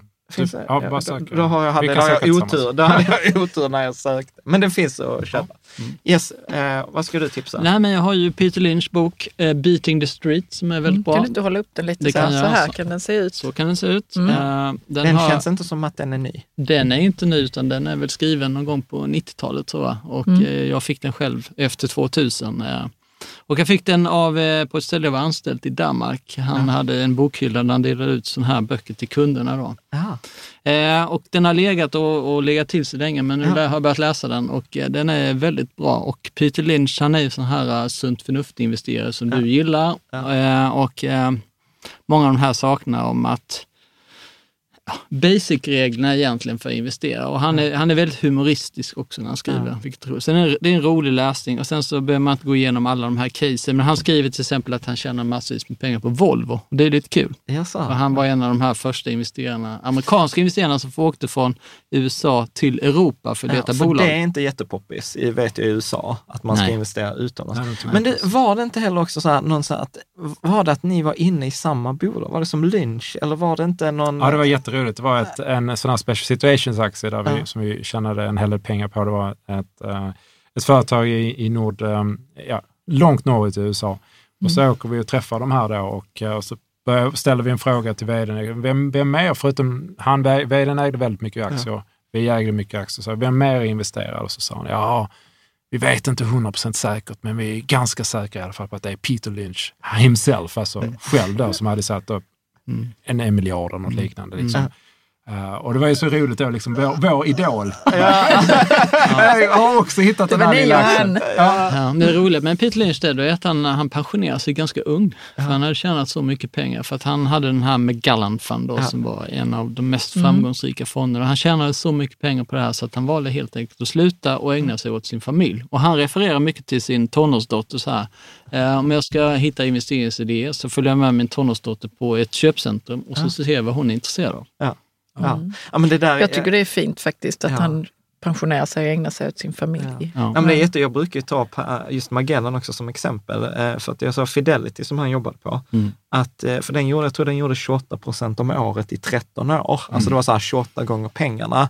Men den genomsnittliga småspararen lyckades förlora pengar i Mm. fonden. Ja, precis, och, och till bara avslutning, eller liksom bara kommunikation. Det är därför vi ville komma hit till er och, och prata om vår fond. För jag tror det är jätteviktigt att man förstår, liksom, okej jag vill vara exponerad med aktier, men vad är det för typ av aktier de investerar i och så vidare. Och där kan man ju säga att om det var Peter Lynch eller om det var hans säljare, Men där misslyckades ju de med att kommunicera till sina kunder var långsiktiga, håll kvar i fonden. Vad är det, Ja. hur, Sälj jobbar- inte för att det går ner nu. Sälj inte för det Mm. går ner. Och det är jätteviktigt. Mm. För att det, det är, man mår ju dåligt liksom, när, när vi har när vi har, säger det blir en dålig vecka och så Dagens Industri fylls av dåliga nyheter så, så, så märker vi att Avanza Nordnet-spararna håller på att sälja vår fond.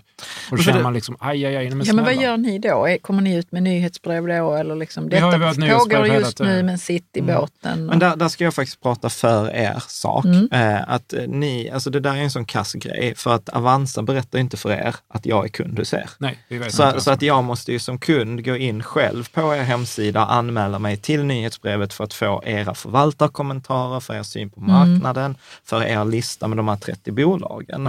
Ja. Eh, och det kan jag ibland tycka, så här, varför får, blir inte det automatiskt? Men det, det rekommenderar jag verkligen, så här, ta två minuter, pausa, gå in på coeli.se global, anmäl till nyhetsbrevet. För att det där vet jag att, jag älskar ju Lysa, du vet så här, passiv investerare, Mm. men jag, alltså även om du har världens bästa grej, så när det går ner så freakar man ju ut. Mm. Och jag vet att där är också Lysa kassa på att de inte kommunicerar. Mm. Och där ska ni faktiskt ha en fjäder i hatten för, för kommunikationen. Och jag tror kanske hänger ihop med det som ni sa själva, att så här, lyssna på Apple för att de är duktiga på kommunikation. Ja, ja, men att man behöver ju ändå stöd. Liksom. Ja, Mm. någon, någon måste ha någon som håller han- handen. Ja. Så man kan ju alltid ha en liten krigskassa vid sidan av, alltså så att vid dåliga tider så går in och köper istället Ja. för att man säljer. Ja, krigskassa. Ja, hur stor ska en krigskassa vara? 5-10 procent kanske. Ja. Gött. Så här, Det nu, får vi komma ihåg. Ja. ja, nu, nu har vi pratat i två timmar. Är det, Har det gått så ja, det har snabbt? gått. Vi har pratat i två timmar.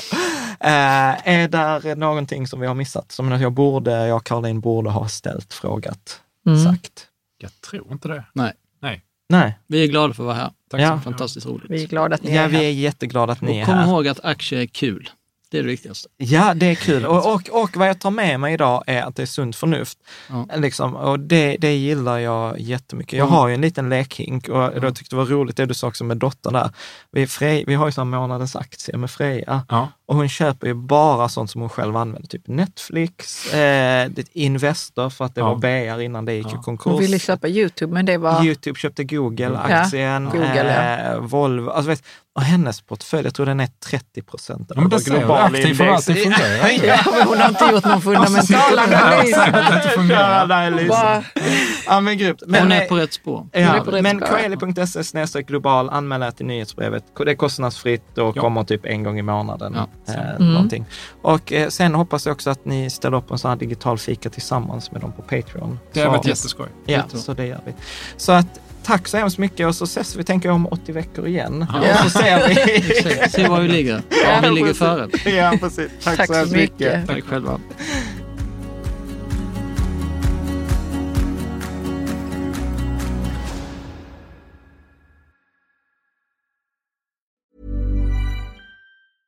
Imagine the softest sheets you've ever felt. Now imagine them getting even softer over time. That's what you'll feel with Bowl and Branch's organic cotton sheets. In a recent customer survey, 96% replied that Bowl and Branch sheets get softer with every wash. Start getting your best night's sleep in these sheets that get softer and softer for years to come. Try their sheets with a 30-night guarantee. Plus, get 15% off your first order at bowlandbranch.com. Code BUTTERY. Exclusions apply. See site for details. Hey, it's Paige DeSorbo from Giggly Squad. High quality fashion without the price tag. Say hello to Quince. I'm snagging high-end essentials like cozy cashmere sweaters, sleek leather jackets, fine jewelry, and so much more. With Quince being 50 to 80% less than similar brands. And they partner with factories that prioritize safe, ethical, and responsible manufacturing. I love that. Luxury quality within reach. Go to quince.com slash style to get free shipping and 365 day returns on your next order. Quince.com slash style. Mom deserves the best, and there's no better place to shop for Mother's Day than Whole Foods Market. They're your destination for unbeatable savings, from premium gifts to show-stopping flowers and irresistible desserts. Start by saving 33% with Prime on all body care and candles. Then get a 15-stem bunch of tulips for just $9.99 each with Prime. Round out Mom's menu with festive rosé, irresistible berry chantilly cake, and more special treats. Come celebrate Mother's Day at Whole Foods Market.